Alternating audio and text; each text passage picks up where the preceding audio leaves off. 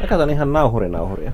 Niin kuin, enkä, enkä puhelinta. Vaikka mä kyllä ajattelin, että pitäisi katsoa vaan puhelinta, mutta... Mä oon täällä vähän teknologia helvetissä sängyn pohjalla. Mulla on tota, öö, videotykissä on tietokone päällä, jos tarvii etsiä jotain tietoja. Kännykkä on Skypessä ja sitten nauhuri nauhoittaa ääntä. Niin, kyllä... Musta tuntuu, että jos olisi semmoinen oikea podcastaja, niin sitten tekisi tietokoneesta semmoisen, että se tekisi kaiken yhtä aikaa, mutta mä vaan silleen, että ää vitut. Parempi vaan, että sitten jos yksi näistä niin kuin jotenkin kaatuu tai jotain, niin sitten muut vielä toimii. Nimenomaan, se on ihan, ihan tota, järkevää ajattelua. Joo, sai just ahettua hampurilaisen suuhun tässä äh, sängyn pohjalla. Mä tässä, niin mun hidasta oli siis se, äh, miksi mulla kesti, että ruuat oli tuolla äh, toisessa päässä taloa, ja vatti tuli niin kuin mun syliin tähän sängyllä. Ja sitten se on mm-hmm. silleen, ja sitten mä olin, että nyt mä lähden tästä, niin kuin, koska se on, se on vanha, ja se tulee syliin vaan silloin, jos on oikeasti sitä mieltä, että no niin, nyt on meidän yhteinen hetki. Ja sitten mä olin, että mä lähden tästä, ja sitten se on se, että mä, no okei, okay, en sit lähde. Sitten, no mä voisin lähteä. Mä, no ei sitten, hyvänen aika. No, mua kävi niin paljon sääristä. Sitten lopulta vaan niin kuin liuutin itteni pois sen alta ja sitten se ei tähän oottamaan ja nyt se niin kuin hengaa tuossa mun vieressä. Ja, tota, joo, tota, tää mun ääni toi, joo, tuli sen ilmeestä. Se näyttää nauttivan ihan vaan siitä, että se on olemassa tässä samassa tilassa munkaan. Ja se tekee, tekee kyllä kissoista niin kuin, mm, jos kysytään, miksi mä oon kissa-ihminen, niin se on sen takia, että voi mennä niin kuin viikkokausia, että on silleen, että voisit sen vähän hengää mun kissa. Ja sitten joskus meille tulee tommonen hetki, että, että, niin kuin, että ihan parasta olla samassa huoneessa Paavonkaan. Jee. Siksi mä tykkään kissoista. Se on niin kuin, äh, hankalasti äh, saatua rakkautta tavallaan ja kaikkea semmoista. Ah, ja sitten semmoinen mielenkiintoinen juttu, mä nyt tässä näköjään puheripuloin pikkasen kaikkien korvaan, niin ää, oli hidasteena. Mun läppäri sanoi, että tuuletin ei pyöri. Ei varmaan kannata käyttää tätä konetta. Jos haluat käyttää konetta, paina enter. Ja siinä ei tosiaan pyöri niin kuin tuuletin. Ja sitten mä olin vähän aikaa niin tutkailin, että no kuumeneeko tämä. Mutta sitten jos tekee tämmöisiä perusjuttuja, että on niin kuin YouTubessa ja kaikkea tämmöistä, niin lämmöt ovat alle 70. Se on läppärille ihan ok, että läppärien niin kuin normaali lämpötila on jossain 70 yleensä. Mm. Ja nyt työläppäri käy tosi kuumana kanssa tästä, tota, ainakin, en tiedä, onko se, johtuuko siitä, että on ollut niinku hellettä, niin sekin vaikuttaa varmaan osaltaan. Mutta, mutta on niinku ihan tosi, tosi kuuma. Niin, koska laitteillekin tulla kuuma. niin. No, ky- kyllähän se niinku vaikuttaa siihen, että jos on 20 tai 30 niin kuin se, mitä se imee sinne sisäänsä, se laite, mm. niin sehän niin kuin nostaa sitten sen niin kuin oletuslämpötilaa sen verran, että sen verran Jep. enemmän se pitää jäähdyttää.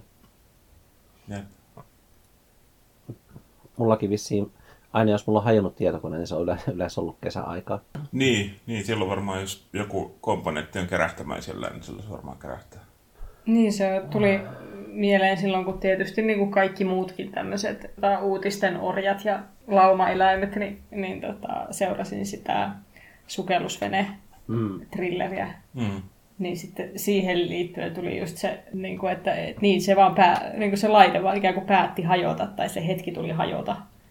Niin sitten, mm. et, tai siellä Tukholmassa oli se vuoristorata-onnettomuus, joku pyörä irtos tai jotain sieltä, ja joku vaunu, tai vaunu putosi, mä en ihan varma, että mitä siinä tapahtui. Mutta että, että joskus tulee vaan se hetki, kun joku laite päättää hajota, ja sitten joskus se laite voi olla tämmöinen, missä on ihmisiä kyydissä, ja sitä silleen, jos ei valvota tarpeeksi hyvin, niin sitä ei voi ennakoida. Kyllä varmasti voidaan, niin kuin, tai ennakoidaankin jossain, että tarkistetaan jotenkin pienten naarmujen niin kuin, tai onko jotain tämmöisiä jossain lentokoneissa ja muuta. Mutta...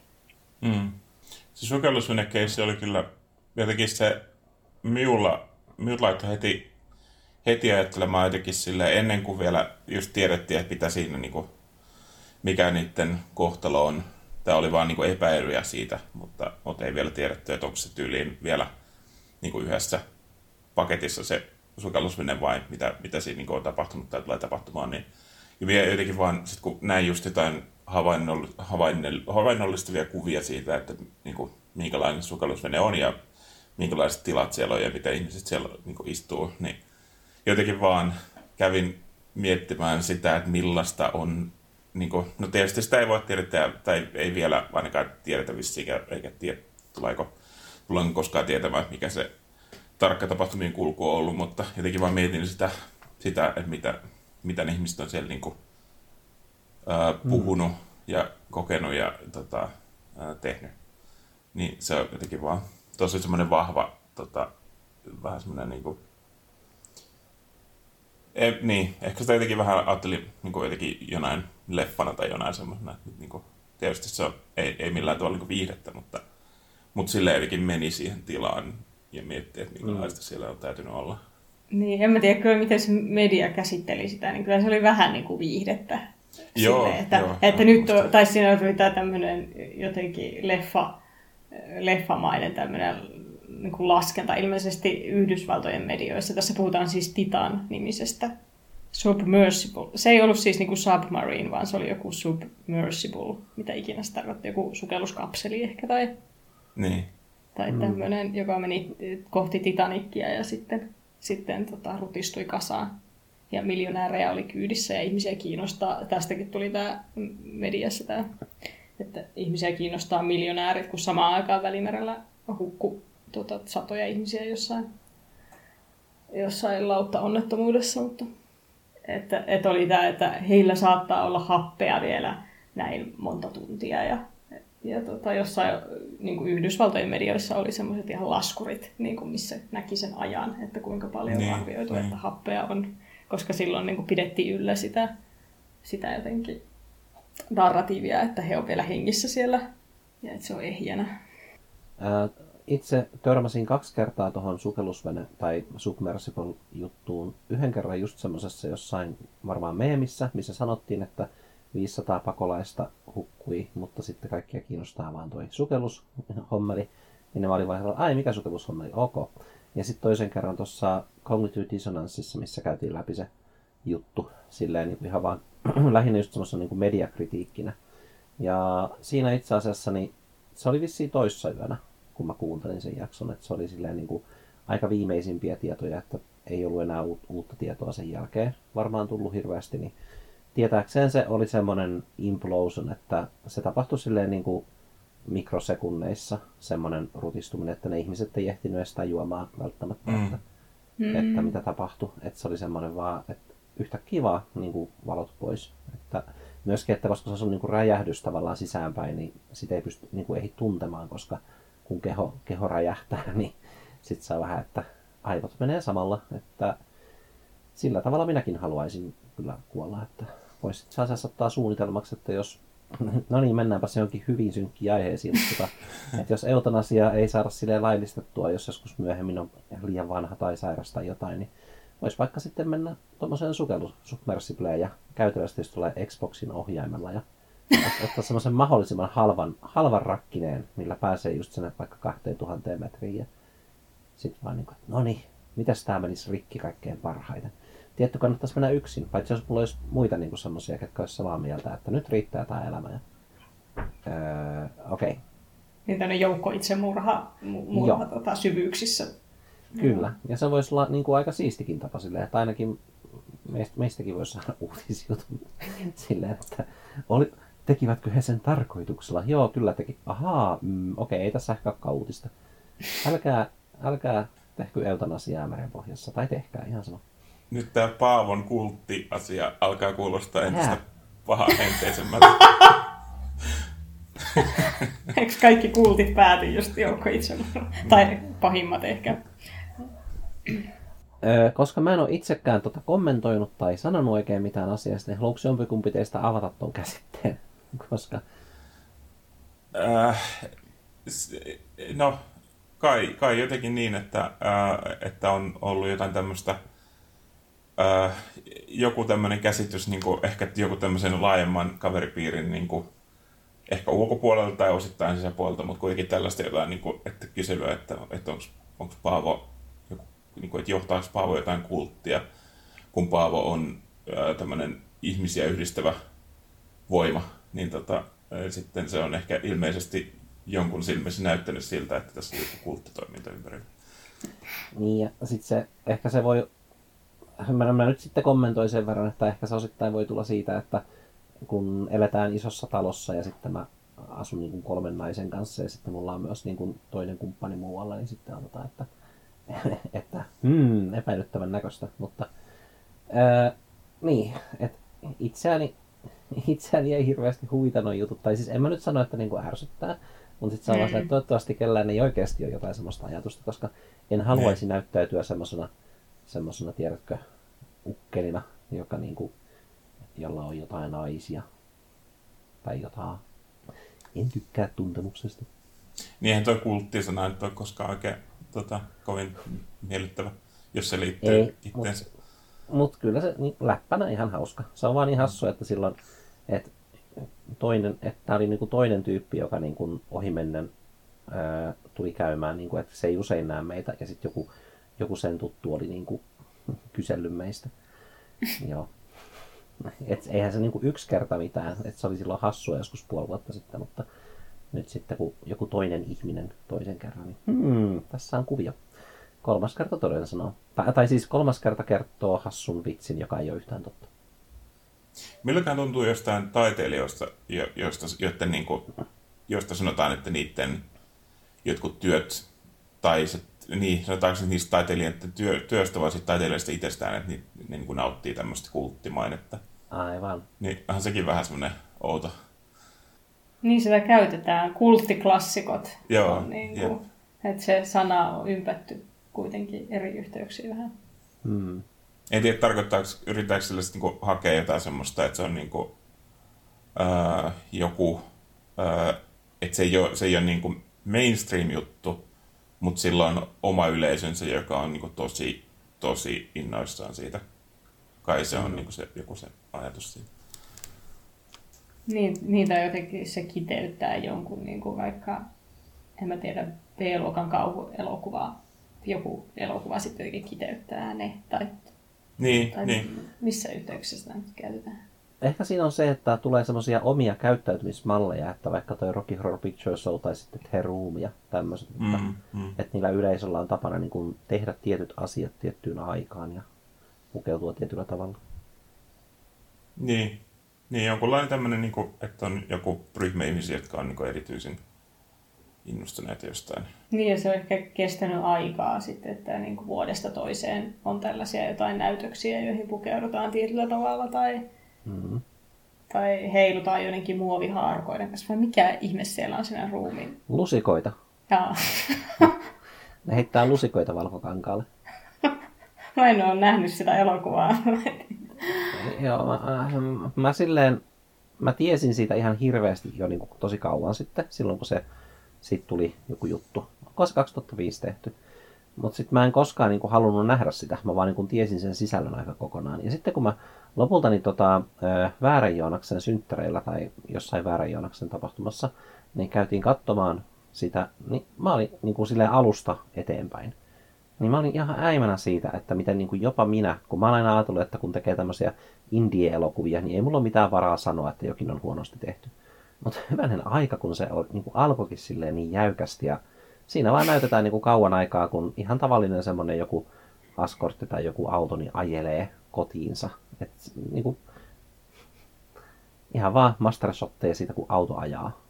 Ja mm. sitten se auto ei oikeastaan liity. Mä, mä niin kuin tiesin, että autohan ei liity mitenkään, niin kuin, tai tämä matka ei liity. Että se on vaan, niin pitää olla jotain siinä alkuteksteissä. Niin se oli jo semmoinen, että, että ei näin, ei, eihän elokuva nyt tälleen kannattaisi alkaa. Mutta et se oli mulle niinku semmoinen yllätys. Mä en tiennyt, että se alkaa silleen.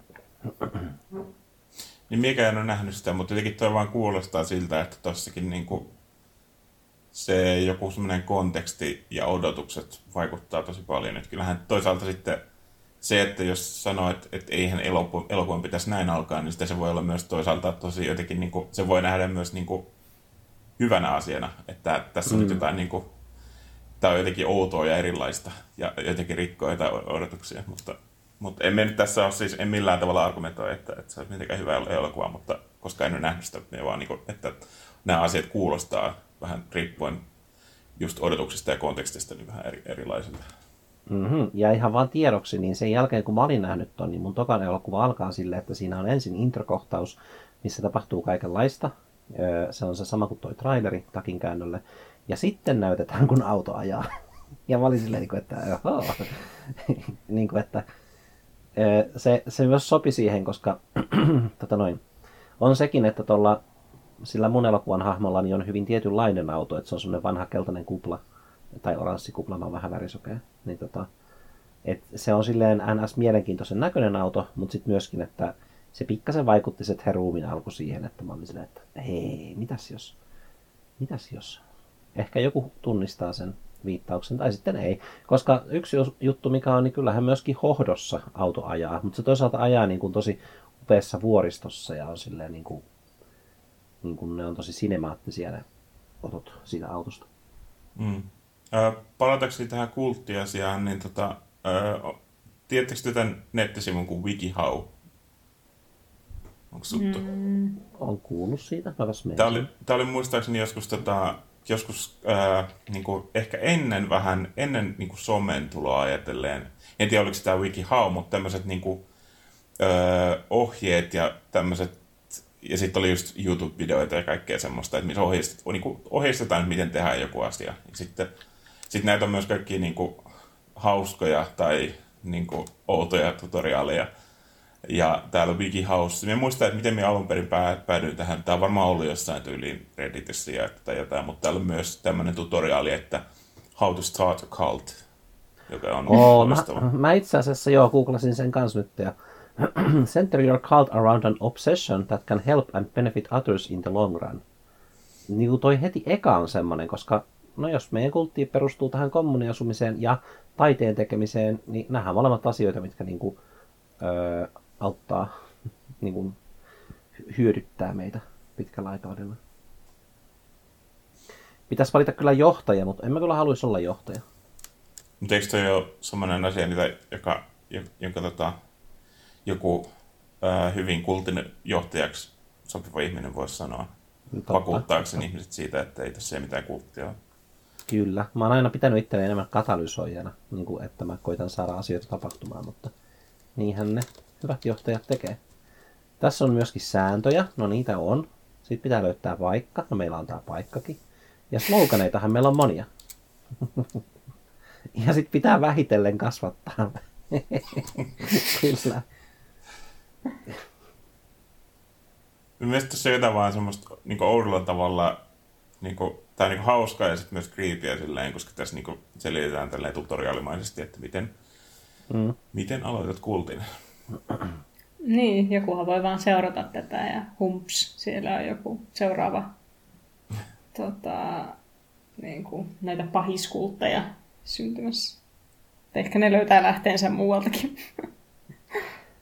Haluan sitten kertoa vielä lisää, niin kuin pistää näin sanotusti vettä myllyyn, että joskus jo viime kesänä jostain syystä Jenni ja Elina keksi saunassa alkaa vaan chantata sitä Pirates of the Caribbeanin jostain jostain osasta on semmoinen, semmoinen kuin part of the ship, part of the crew, part of the ship, part of the crew, niin kuin, että jos asuu Mirivaarassa, niin sitten on niin kuin osa laivaa ja osa miehistöä. Ja sitten siitä kehittyi se, että hei, pitäisikö, pitäisikö olla yhteinen tatuointi. Ja sitten me keksittiin, että se voisi olla semmoinen merirosvolippu, missä on kissan pääkallo ja sääriluut tai viiksikarvat. Ja sitten niin päädyttiin, että joo, kyllä. Ja sitten se voisi olla niin tuossa niin käsivarassa niin hauviksen kohdalla, että se on hyvä paikka sille. Ja Marina on itse asiassa ehkä jo käymässä kohta hakemassa sen. Ja sitten, mikä oli metkaa tuossa pari päivää sitten, sen jälkeen kun oli se edellinen kulttihuhu tullut, ja me puhuttiin jostain tatuoinnista, niin Malla oli meillä käymässä, ja sitten sanoi, että onko teille yhtään tullut mieleen, että kenties nämä tällaiset yhteiset tatuoinnit ovat sellainen, mikä saattaa synnyttää kulttijuttuja, niin kuin tällaiset tempaukset. Ja oltiin vaan, että nää, eikä. Kaikilla nyt on tatuointeja ja ei voi liittyä. Hmm. On täällä onneksi täällä artikkelin lopussa on tota, varoitukset, että uh, religion is not like a gang. You cannot go off and shoot people or else you will get arrested. really? All right. Ja ikään kuin se pidättäminen olisi se, olisi se, olisi se paha asia tuossa, eikä se, että ammut jonkun. Niin, että se mitä tapahtuu toisille ihmisille vai nimenomaan se, että mitä seurauksia itselle. Jep. Täällä on myös joku tämmöinen, nyt on, tai tuntuu, mä tiedän onko se enää muodissa vai onko se jo niin kuin ollut jo niin muodissa, että se ei ole enää muodissa, mutta tämä niin kuin, tämmöisten na- narsistien ja psykopaattien ja sosiopaattien ja ties kenen niin kuin bongaaminen, bongaamiseen liittyvät jotkut mm. lehtijutut jossain iltasanomissa. Ja tää, tai täälläkin on joku, voisi tehdä tämmöisen testin, että am I a narcissist or an empath? Ja, mm. ja niin kuin, niin, miksi? mm. Kysytään viisi, viisi monivalintakysymystä ja sitten samalla äh, taustalla pyörii kymmenen eri mainosta ja tota, sitten saa jonkun vasta. Mm. Jotenkin se, mm. tai just oli joku juttu jostain niin kuin manipuloinnista, että manipulointi on, oliko se niin jotenkin epäsuoraa vaikuttamista toisiin ihmisiin. Ja sitten siinä sanottiin siinä jutussa, että tämä oli jostain varmaan just tämmöistä iltapäivälehdestä. Niin tota, ja on käynyt vielä keskustelua tästä, että en ole itse edes nähnyt tätä koko tekstiä. Niin, niin siinä oli, että se on niin kuin mani, niin kuin vaikut, epäsuoraa vaikuttamista toisiin ja aina jotenkin haitallista. Tai tämmöinen mm. oli siinä. Ja sitten kun miettii jotain, niin kuin, mitä tahansa työtä, mitä ihmiset tekee, on ne vaikka sosiaalialalla tai terapeutteja tai opettajia, niin, niin kaikkihan ne manipuloi. tai sille, että, että niin kuin, vai, kaikki, tai siis kaikkihan me vaikutetaan toisimme niin kuin epäsuorasti. Mm. Että, että tämä on vähän tämmöistä niin kuin, niin kuin, jotenkin siinä niin kuin yksinkertaistetaan niin kuin monimutkaista ihmisten välistä kommunikointia näillä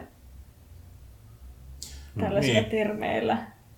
Että sit, jälleen sit jälleen se, konteksti, niin. konteksti vaikuttaa tosi paljon.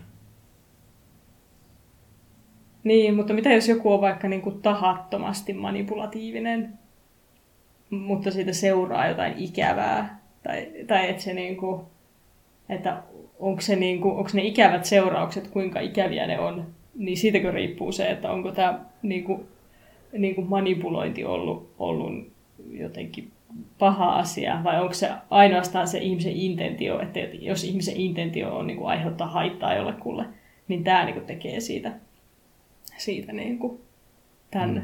niin kuin, sitä manipulointia, joka on nyt tätä niin kuin pahaa vaikuttamista. Et, ja mä itse asiassa se... vähän aikaa sitten puhuin siitä, että mulle, ai... kun niin kun, ihmisillä on niin kun eri opiskelutasot ja ihmiset niin kun, hallitsee eri asioita eri hyvin, niin mä huomasin, että mun mielestä ainoa ö, tapa, miten mä koen ihmiset jotenkin tyhminä, on se, että jos ne järjestelmä niin uudestaan ja uudestaan jotenkin sotkee muiden elämiä ja omaa elämäänsä jotenkin niin kuin vaikka ihmissuhdetasolla tai jotenkin niin kuin taloudellisesti tai muuta semmoista. Niin kuin, ja sitten siinä on just se hassu juttu, että, että tämmöinen ihminen välttämättä ei tarkoita mitään pahaa, että on kaikenlaisia vaikka semmoisia hetkessä eläjiä. Että mä esimerkiksi niin kuin kuulin ihmisestä, joka tykkää suunnitella elämäänsä vähän niin kuin, no siis se, se nyt on tietysti vähän niin kuin läppä, mutta että se miettii kolme päivää eteenpäin aina asioita, että no, mä mietin kolme päivää elämäni eteenpäin, että se riittää mulle. Ja sitten se on kyllä ehtinyt tekemään kaikenlaista, mutta se on myös tehnyt niin kuin monia ihmisiä surulliseksi jotenkin. Niin kuin, mm. Ei välttämättä just tolla, tolla menetelmällä, mutta silleen, niin kuin, että se ajattelee, että joku ihmissuhdeasia olisi vaikka kiva, ja sitten se on myöhemmin silleen, että ää, ei sittenkään. Kun taas niin kuin, monesti, jos muut ihmiset liittyy joihinkin asioihin, niin kannattaisi tehdä päätöksiä sillä, sillä tavalla, että ne olisi niin kuin, joko, joko vähän niin kuin semmoisia, että loppuelämäksi, tai sitten silleen, että ne on tosi hyvin kommunikoitavissa uudestaan silleen.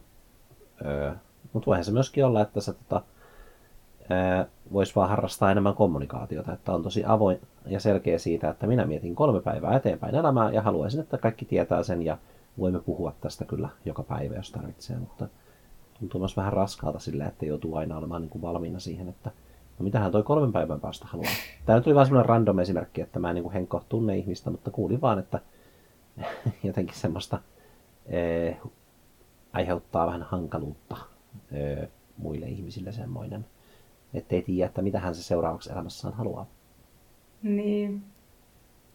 Se, en tiedä, auttaisiko se avoin kommunikointi, tai tuntuu, että tuskin se estäisi niin kuin sitten vaikka sitä surua, mitä seuraa. Että... Mm. vaikka sen tiedostaisi, niin, sit, niin kuin jossain tuommoisessa tilanteessa. Mm. Se on ihan arvokasta semmoinen tietty pysyvyys elämässä, että kun on vaikka ystävyyssuhteitakin, että ei ainoastaan vaikka niin kuin parisuhteita, vaan ihan vain kavereita kiinni. Tietää, että ne on jokseenkin olemassa semmoisina kuin mitä muistaa. Ja niin. Esimerkiksi niin yksi tyyppi, ketä mä näen ehkä yhtenä päivänä vuodessa, niin mä jotenkin tavallaan luotan sen ystävyyteen ihan siksi, koska viimeisen seitsemän tai kahdeksan vuotta. Olen nähnyt sitä kyllä niin kuin kahtena kolmenakin päivänä, mutta siis pointti on tosi harvoin. Mutta että se on kuitenkin aina ollut se sama lähestyttävä henkilö. Silleen, että ei ole tullut mitään semmoista, mitään niin kuin semmoista negatiivista havaintoa. Ja sitten kun niin kuin tajus, että okei, tämä on tämmöinen, tämä on tämmöinen öö, kaveri. Niin kuin hän sanoo olevansa niin kuin ikiystävä, vaikka näkisi harvoin. Niin sitten mä vaan niin uskon sen, että ainakin tähän mennessä sen sanat ja teot on vastanneet toisiaan. Mm. Et jos mä laittaisin sulle joskus vaikka vartin ääniviesti, niin se on sattunut vaan vastaa siihen, että mulla ei ole aikaa nyt kuunnella vartin ääniviestiä. Ja nähdään joskus. Ja mä sanoin, okei, okay. ei se mitään. Että ainakin se oli niin kuin rehellinen siitä, että ei ole nyt aikaa.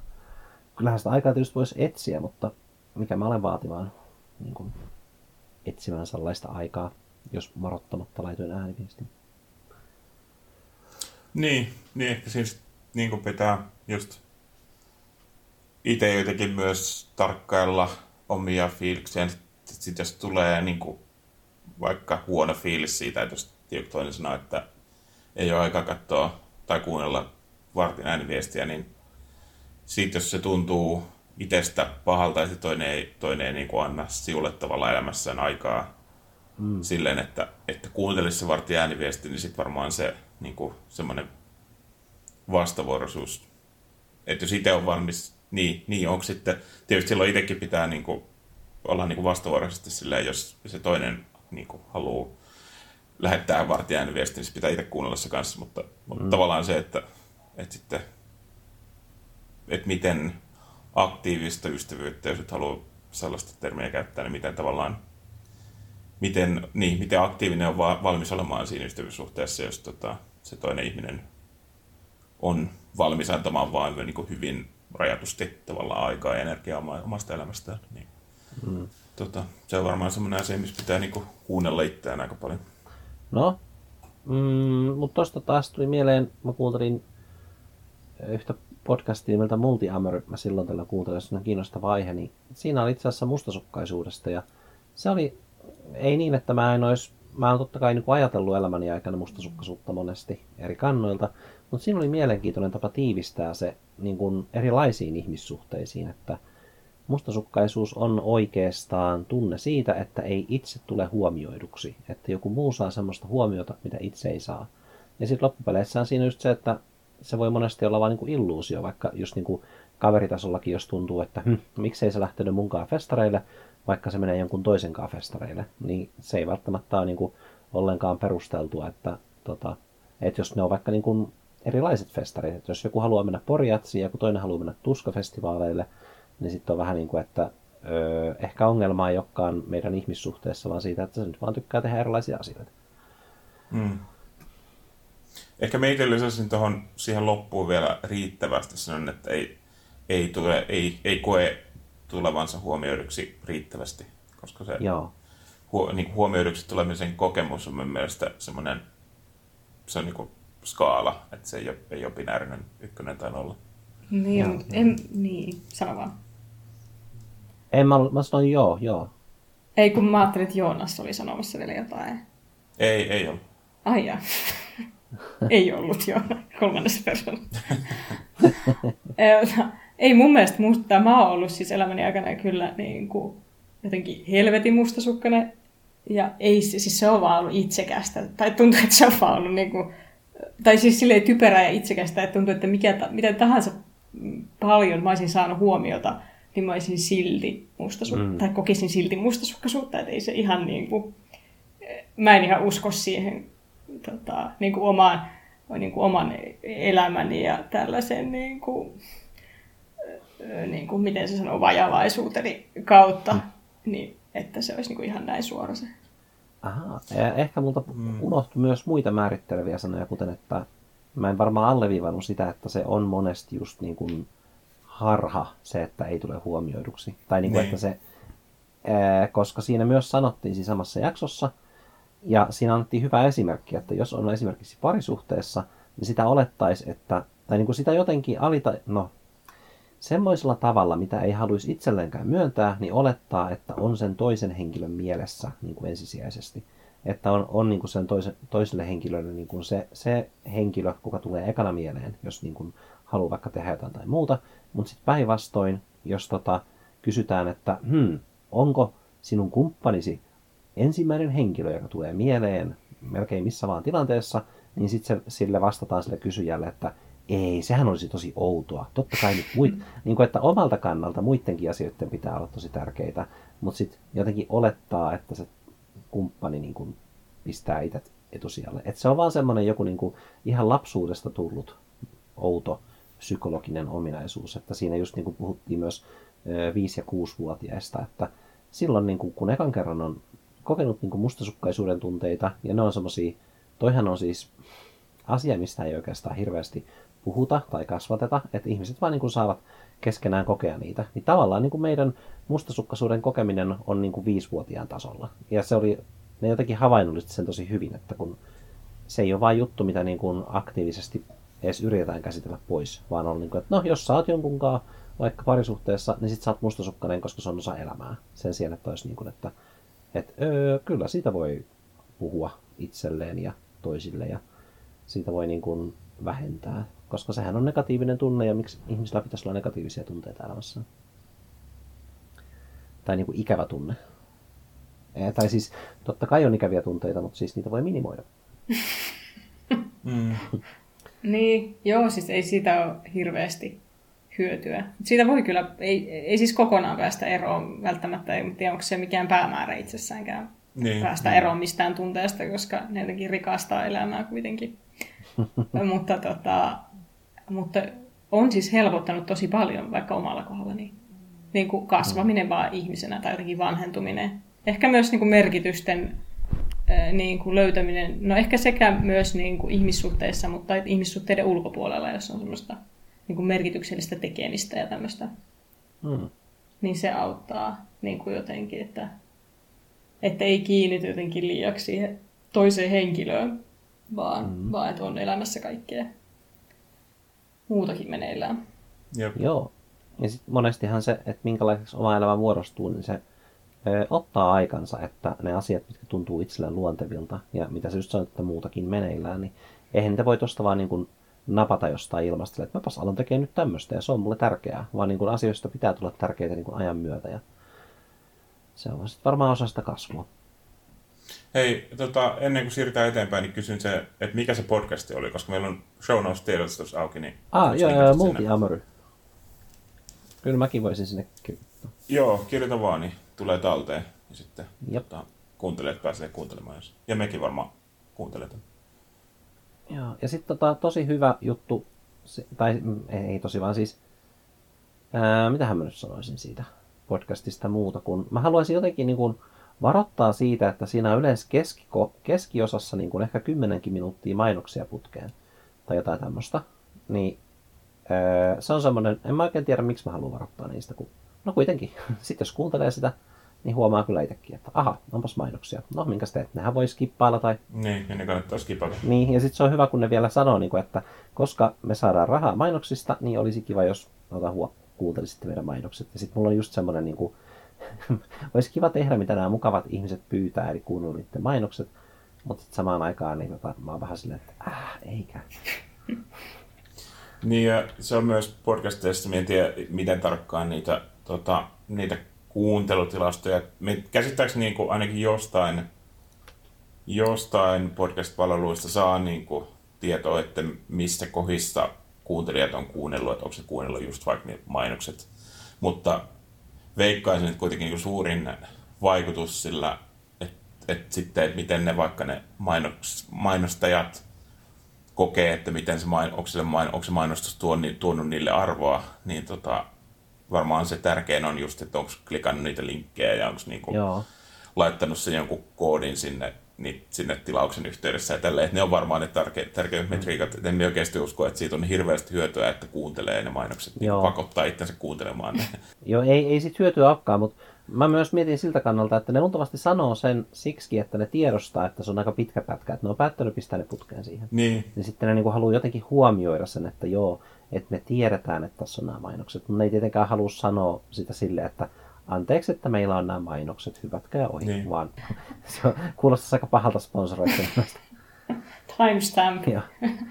Ja, mutta on niin kuin, vaikka aika monilla YouTube tuota, videon tekijöillä, mitä me katson, niillä kun on niitä sponsoreita mm. videoilla, niin niissä on aika useasti itse asiassa on joku semmoinen selkeä, että on saattanut, että on niin kuin merkattu siihen, että mikä sitten tulee myös siihen timelineille näkyviin, että tota, siitä, muistaakseni ainakin jollain kanavalla vielä silleen, että siinä sen, se aika, aikaraja, tai se, mikä se nyt on se niin kuin semmoinen oikea termi, niin kuin aika, aikaväli, millä on ne mainokset, niin sitten siihen on se on niin merkattu omaksi kappaleeksi siihen videolle, ja sitten siinä, kun menee siihen kappaleen kohdalle, niin siinä lukee joku paying the bills tai joku tämmöinen, mikä on niin mielestäni aika, aika hyvä. Tai että se niin kuin, niin, mielestäni aika rehellistä viestintää, että tälleen, tälleen mä maksan laskuni.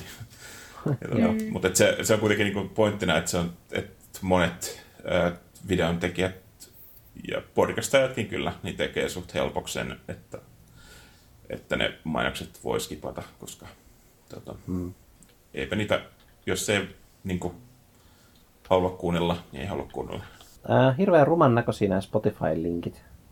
Pitäisikö ottaa vaan toi podcastin kotisivu? Niin. Ruman näköisiä. No siis kun ne on hirveän määrä numeroita vaan. Noin. Tässä on katsomassa. Eikö niitä voi jotenkin lyhentää niitä linkkejä, mitä laittaa? No voi heitä käyttää nyt semmoisia palveluita. Mä pistän molemmat. Silleen, oletaan nyt, että joku joskus lukee meidän show notesit. Pistetään molemmat. Laita vaan. Kyllä kaikki näkee, että toi toinen on Spotify, kun siinä lukee Spotify. Nyt toistaan tämä kuuntelijatoive, että käykää lukemassa meidän show Sitten tota, mä oon itse asiassa niin joku aika sitten mä vilkasin, että mitä jaksoja me ollaan tehty, niin me oltiin joskus kyllä ihan kunnianhimoisiakin näissä show notesissa hetkittäin. Ja sitten joskus se on ollut silleen, että siellä on niinku yksi linkki. Ja sitten myöskin, että nuo jaksojen selitykset, että varsinkin nyt kun oli vähän semmoista, että oli migreeniä ja kaikkea, niin sitten ne selitykset oli semmoisia vähän hassuja, mutta no, ehkä tärkeintä on se, että on jakso ja siinä puhutaan. Niin, en tiedä, kuinka nyt sitten loppujen lopuksi päättää, että kuuntelee jonkun jakson sen perusteella, että minkälainen se kuvaus siinä on. Tai, mutta mm. show notesit onkin myös kivat silloin, kun jos on just semmoinen jakso, missä tulee paljon jotain viitataan asioihin, niin tota, aina arvostan kyllä sitä, jos tota, niin kuin kuuntelijana, kuuntelijana. Kyllä, kyllä. Ja se kertoo siitä, että ne on, ne on ajatellut sitä asiaa niin kuin vähän pitemmän aikaa kuitenkin, että ne ei vaan niin kuin puhu mitä sylki suuhun tuo. Niitä vaikka puhuukin, niin kuin mekin puhutaan, niin tota, ää, hmm. kuitenkin on sitten samalla joku tiedostaakin merkkaan. Kun niitä ei kuitenkaan sitten jakseta, kukaan, ei kukaan meistä varmaan jaksa niin kuin käydä jaksoa uudestaan läpi ja sitten merkkaa niitä erikseen tota, ylös. Hmm. Tämä on aika kätevää. Joskus kun kuuntelee vaikka, mä kuuntelin kaikki jaksot siitä yhdestä podcastista, mistä me ei puhuttu, mikä me linkattiin kuitenkin. Mm. Mun täytyy sanoa, että se oli, se oli mukava miellyttävä. Se oli just semmoista, että kaksi ystävystä höpisee, ja sitten ne itsekin huomioi sen, että ekat jaksot oli vähän semmoista, että mitä hemmettiin me tehdään, mutta semmoista se on. Ja sitten siitä tuli semmoista niinku, he jotenkin niin kuin kypsyivät siihen podcast-rooliin, että niin, tämä on tämmöistä, että ei meidän elämä näköjään niin kuin, ei elämästä tullut erilaista, siksi me tehdään podcastia, ja onhan tämä kyllä vähän niin kuin aikaa vievää, että vähän rankkaa. Anyway, niin siinä mä mietin sitä, kun ne puhuu jostain ihmissuhdeasioista, ja on silleen, että, että mä oon tavannut tämmöisen, ja mä oon tavannut tämmöisen, ja ollut tämmöinen tilanne, tuntuu, että niin mulle tuli semmoinen olo, että, että äh, voi ei, että onpas vähän, vähän niin kuin yksipuoleinen otanta nyt jotenkin ihmissuhteista, kun puhutaan omista kokemuksista. Ja sitten mä toisaalta mietin myös, että mutta siltä se varmaan kuulostaa joku toisen mielestä, jos niin kuin puhuu, puhuu myös itse niin kuin jostain vaikka kaverisuhteista ja, tai romantiikasta tai jostain, että, no, että ei päde kaikkiin, että pitäisi aina muistaa jotenkin koittaa niin kuin ajatella yleisellä tasolla ilman, että yleistää itsestään käsin. Niin kuin, että ajattelee, että no, mä teen tälleen, niin ihmiset tekee tälleen. Että pitäisi aina vähän niin kuin silleen 50-50 puhua, että on semmoinen yleinen taso, tiedostetaan, että kaikki on erilaisia, ja sitten on se, mitä kokemuksia itse ollaan vaikka ollut. Ja ehkä pätee muuhunkin kuin ihmissuhteisiin, varmaan just vaikka pelaamiseen tai musiikin tekemiseen tai kuunteluun tai johonkin, että niin. Mutta sitten joskus on se, että ihmiset puhuu siitä omasta kokemuksestaan ja sitten ne on vaan silleen, että, että miksi, kaik, miksi se on aina näin? Mut, you know. Aa, niin no se aina sanoo. Mä ajattelin, että muutenhan mm. tietysti, tai sehän niin selviö, että, että ihmiset puhuu niin kuin omasta kokemuksestaan ja se on niin kuin subjektiivista. Mm. Mutta tietysti jos käyttää sinne sitä, miksi aina ihmiset näin, niin sitten se ehkä vähän syö sitä, sitä niin kuin hommaa. Mm. Mutta muutenhan se, muutenhan se voi olla niin kuin tosi arvokasta, että se, että just joku jakaa oman kokemuksen niin kuin tosi henkilökohtaisella tasolla tai nimenomaan just subjektiivisesti, mm. niin siitä on mahdollista saada kiinni siitä kokemuksesta toisen henkilön verrattuna siihen, Joo. että jos sitä yrittää jotenkin pehmentää ja silleen, silleen tavallaan niin kuin purkaa jonnekin, joihinkin muihin tai jonnekin muualle, niin sitten se voi jäädä semmoiseksi, että mistä sä puhuttaisi, että siitä ei niin kuin, mm. silleen. Ehkä tuossa tulee semmonenkin äh, sivujuona. Mä en siis halua tietenkään niin kuin viedä meidän sivupolkuja pois kulttuurista, filosofiasta ja taiteesta, missä me aina yleensä ollaan ja puhua liikaa ihmissuhteista, mutta semmoinen sivujuonne tuossa tyylissä puhua, että aina on se, että jos tapaa vaikka tietynlaisen ihmisen, että joku on vaikka deittaillut itseään vanhemman tai nuoremman tai ö, koulutetumman tai jotain kanssa ja sitten tulee semmoinen kuva, että et, tuommoisia ne kaikki tohon ihmisryhmään kuuluvat on ja siksi ei niin kuin kannata kannata niin kuin kiinnostua tai ei pitäisi yrittää esimerkiksi vaikka niin kuin, öö, eri, eri koulutus, koulutustasoilta niin kuin koittaa seurustella. Että semmoinen ehkä mua niin kuin on myös niin kuin ärsyttänytkin, että kuulee semmoista, että joo, ei kannata, ei kannata kehä kolmosen ulkopuolelta, eihän ne tajua mitään Helsinki. No itse asiassa toi on just se, niin kuin, että, kun, että jos kuuntelee jotain vaikka tyyppiä puhumassa siitä, että kun on ollut kehä kolmosen sisäpuolella aina ja vaikka kasvanutkin siellä, ja sitten muut ihmiset ei tiedä niitä juttuja, mitkä he salaiset vaan niin kuin tietää, ja ne ajattelee, että tällehän ne asiat menee. Niin sitten on vähän, että ää, eikä, ei, ei noin. Et sitä mä voisin käyttää semmoisena sapluunana sille, että mitä mä en halua kuulla. Että voisiko kaikki vaan lopettaa puhumasta silleen, että, että noi ihmiset tuolla noin ei voi tajuta näitä ihmisiä täällä näin. Niin, toisaalta se toimii myös toisinpäin, että on tämmöistä Helsinki-vihaa niin kuin ah, joo. muualla, niin kuin, muussa maassa. Että, tällä kun itse on niin kuin junan tuomana muuttanut Helsinkiin, niin saa tavallaan, voi saada ne molemmat, tai silleen voi tarkastella niin kuin molemmilta puolilta tätä hommaa. Oletko sä kohdannut semmoista mm, kehä kolmas ulkopuolisuutta? En, en silleen hirveästi. Ehkä jossain, kun ekan kerran muutti nuorempana niin kuin Helsinkiin kokeilemaan, kokeilemaan siellä opiskelua ja sitten muutti takaisin Jyväskylään, niin siinä kohtaa ehkä tuntui semmoinen, että kaikilla on jo siellä, kaikki jotka tapasivat, niin kaikilla on jo oma elämä siellä Helsingissä ja kaikki, tosi monet on sieltä niin kuin, tai pääkaupunkiseudulta ehkä enemmän. Että niillä on jo kaikki piirit ja harrastukset ja kaverit ja että on vaikea päästä siihen, siihen sisään, mutta nyt tuntuu enemmän sitä, että on aika paljon ihmisiä, jotka on just muuttanut jostain muualta, mm. muualta myös. Mutta ehkä niin, tunteeko sitä hirveästi niin kuin, niin kuin syntyperäisiä helsinkiläisiä tai silleen, että voi siinä olla, että siinä on joku tämmöinen juopa. Että jossain ne, nyt mäkin yhdyn tähän Helsinki, Helsinki vihaajien joukkoa, että ne paljasjalkaiset stadilaiset siellä keskenään.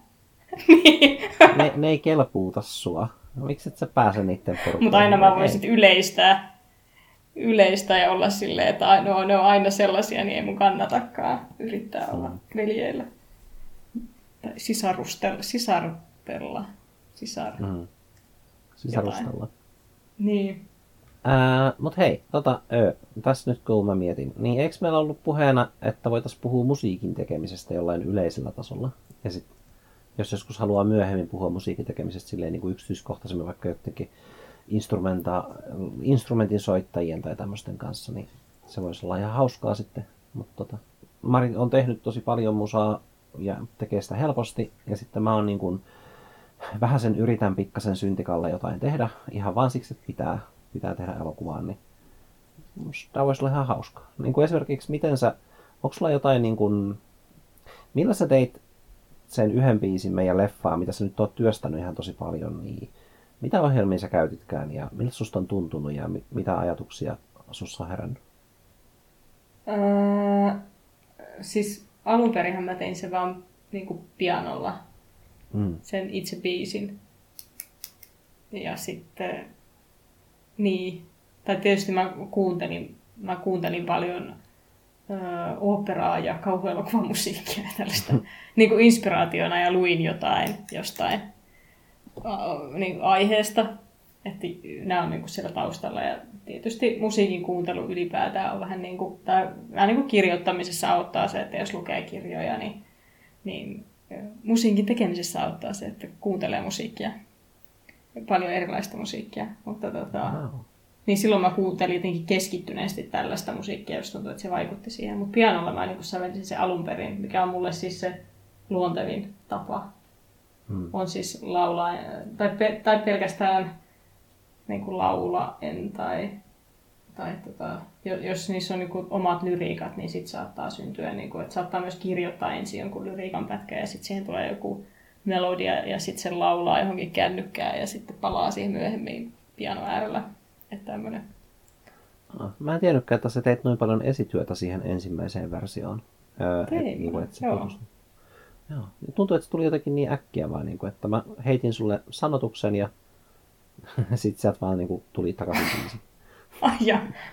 ja. Ehkä tässä, niin, tässä jousisovitusten tekemisessä on mennyt niin kauan, niin sitten se on jotenkin siihen vertautuneena. Tota, koska se oli tietysti helpointa, koska mun ei tarvinnut itse niin kuin, toimia eri tavalla kuin miten mä yleensä toimin. Et nythän mä oon, kun mä oon säveltänyt viulua ja selloa ja kontrabassoa ja mm-hmm. klarinettia.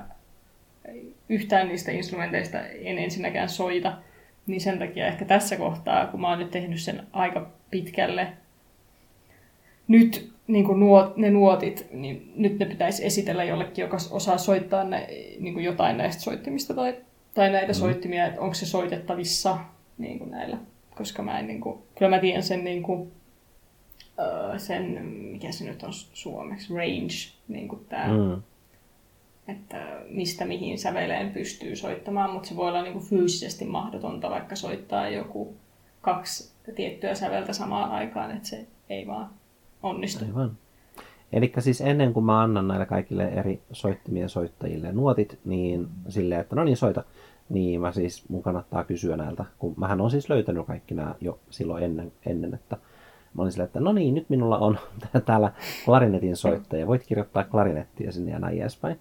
Eli mun kannattaisi nyt sitten niin kysyä siltä klarinetin soittajalta, että pystytkö soittamaan tai vai tarviko muuttaa ja niin edespäin. Että... Niin, en mä sitä klarinettia, joo, sitä klarinettia mä en hirveästi epäile. Sitä on myös aika vähän, koska se oli silloin se toive silloin aiemmin, että, että mun siinä jossain, kun mä tein sitten GarageBandilla niitä, siis aiemmin, sitä, tai aiempia versioita tästä oon tehnyt niin mm. sitten siinä oli alun perin niin kuin liikaa sitä klarinettia, niin nyt sitä, sitä on aika vähän tässä nuotissa. Että näitä voi tietysti siirtää jotain näistä viulun jutuista klarinetille, tai klarinetti voi soittaa mukana jotain, jos tuntuukin siltä, että otetaan se niin kuin vahvemmin. En tiedä. Se, se jää sitten nähtäväksi. Mä, mä, mä vaan niin käytin klarinettia sillä esimerkkinä, että mun kannattaa siis vielä puskuroida tuohon semmoinen niin vara muutoksille, että ei voi sille olettaa, että no niin, biisi valmis ja käydään soittamaan ja äänittämään. Niin, vois varmaan, jos mä olisin ammattilainen, mutta mä oon. tai siis niin kuin nimenomaan ainakaan tässä. tässä okay. et, et mä en, niin tii, kyllä mäkin tiedän siis, varmaan pari en tunne, mutta tiedän, jotka, jotka vois niin kuin myös kommentoida tätä, että onko tämä... Mutta siis tää, mulla tulee semmoinen olo, kun sä oot, sä oot niin paljon työstänyt tota yhtä biisiä, mikä on siellä, se on niin kuin viimeinen siinä elokuvassa, niin tulee melkein silleen olo, että toi elokuva on yleisesti ottaen, niin kuin, että se on semmoinen, mikähän se on, vessel, eli semmoinen niin kuin, ö, väline ton biisin niin kuin, julkisuuteen tuomisessa. Niin kuin, että me tarvitaan elokuva, että tämä biisi tulee, että se voi esittää jossain. Apua. Vaikka kyllä tietysti vaatinut myös muut alueet elokuvasta niin paljon työtä, mutta kuulostaa vaan siltä, että sä oot tehnyt tosi paljon hommia. Ja oli kyllä tosi hyvän kuulosta jo silloin. Ihan se eka versio oli heti semmoinen. Mä oon niin laulanut sen satoja kertoja yksikseen autolla ajellessa. Joo, joo mutta oon tehnyt, tehnyt tota paljon. Ei sitä jotenkin tajua etukäteen, että miten paljon työtä tämmöinen vie, kun sitä ei ole tehnyt aikaisemmin. Niin se on. Mutta olen oppinut käyttämään nuotinusohjelma Museeskorea myös, mikä on siis pelkästään hyvä asia. Äh, mahtava juttu. Että nyt... Sun haukutus tarttu muhun. Voi ei. Mutta siis ei mua väsytä, siis haukotteluhan voi olla hyvä asia, se voi niinku piristää. Mutta mut toi tunne siitä, että vau, enpä tajunnut miten kauan tähän menisi aikaa, niin siis toi on just se sama. Sama on niin kuin eskaloitunut vaan, että silloin kun teki ekan elokuvan, oli silleen, että miten helvetistä oli näin rankkaa, ja sitten kun teki tokan elokuvan, mikä on musikaali, eli siis niin kuin kaikki se musiikki ja musikaalikohtausten suunnittelu on niin kuin vielä jotenkin eksponentiaalisesti vaikeampaa kuin ihan vaan tavallisen kohtauksen suunnittelu. Mutta tavallinen kohtaus voi olla vaan silleen, että no ne puhuu siinä jotain, ihan vitun sama.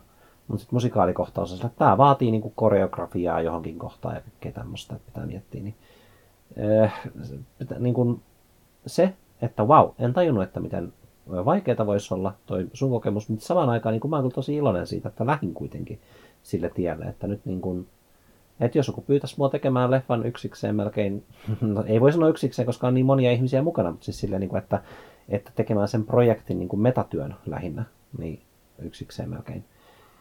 Niin mä olisin vaan silleen, että okei, olen valmis. Minut on, minut on karaistu tulessa. Voin tehdä jonkun elokuvan. Et se tunne, että on valmis haasteeseen, jos sellainen tulisi, niin on kyllä mukava. Onko Joonaksella tästä tällaisesta niin kuin, kokemusta tai, tai samaistutko näihin? Uh, siis joo, ehkä niin kuin, jos puhutaan niin projektin semmoisesta, että on semmoinen tunne, että voi tehdä jonkun... Minusta tuntuu, että tulee aika paljon niin kuin, vähän reilu kolme vuotta harjoitellut ohjelmointia ja kaikkea siihen liittyvää, niin tota, siinä tulee jatkuvasti tilanteita, että huomaa, että, että joku asia, mikä on aikaisemmin tuntunut silleen tosi monimutkaiselta ja ettei tiedä edes mistä niin aloittaa, niin sitten alkaa pikkuhiljaa ymmärtää sitä, miten se toimii. Ja sitten tajuaa, että okei, nyt voisi vaikka niin kuin, nyt onkin yhtäkkiä valmiudet vaikka tehdä joku, joku web-sovellus tai mobiiliäppi tai, tai jotain, ja niin kuin, silleen semmoisia kokemuksia kyllä. Mutta sitten mitä niin kuin tähän niin kuin musiikkia ihan alueeseen tulee, niin mie, mie en ole koskaan tehnyt musiikkia, en, en, tota, ää, en soita mitään soittimia. Ja tälleen se niin kuin musiikkipuoli siitä on, on hyvin niin kuin vierasta minulle.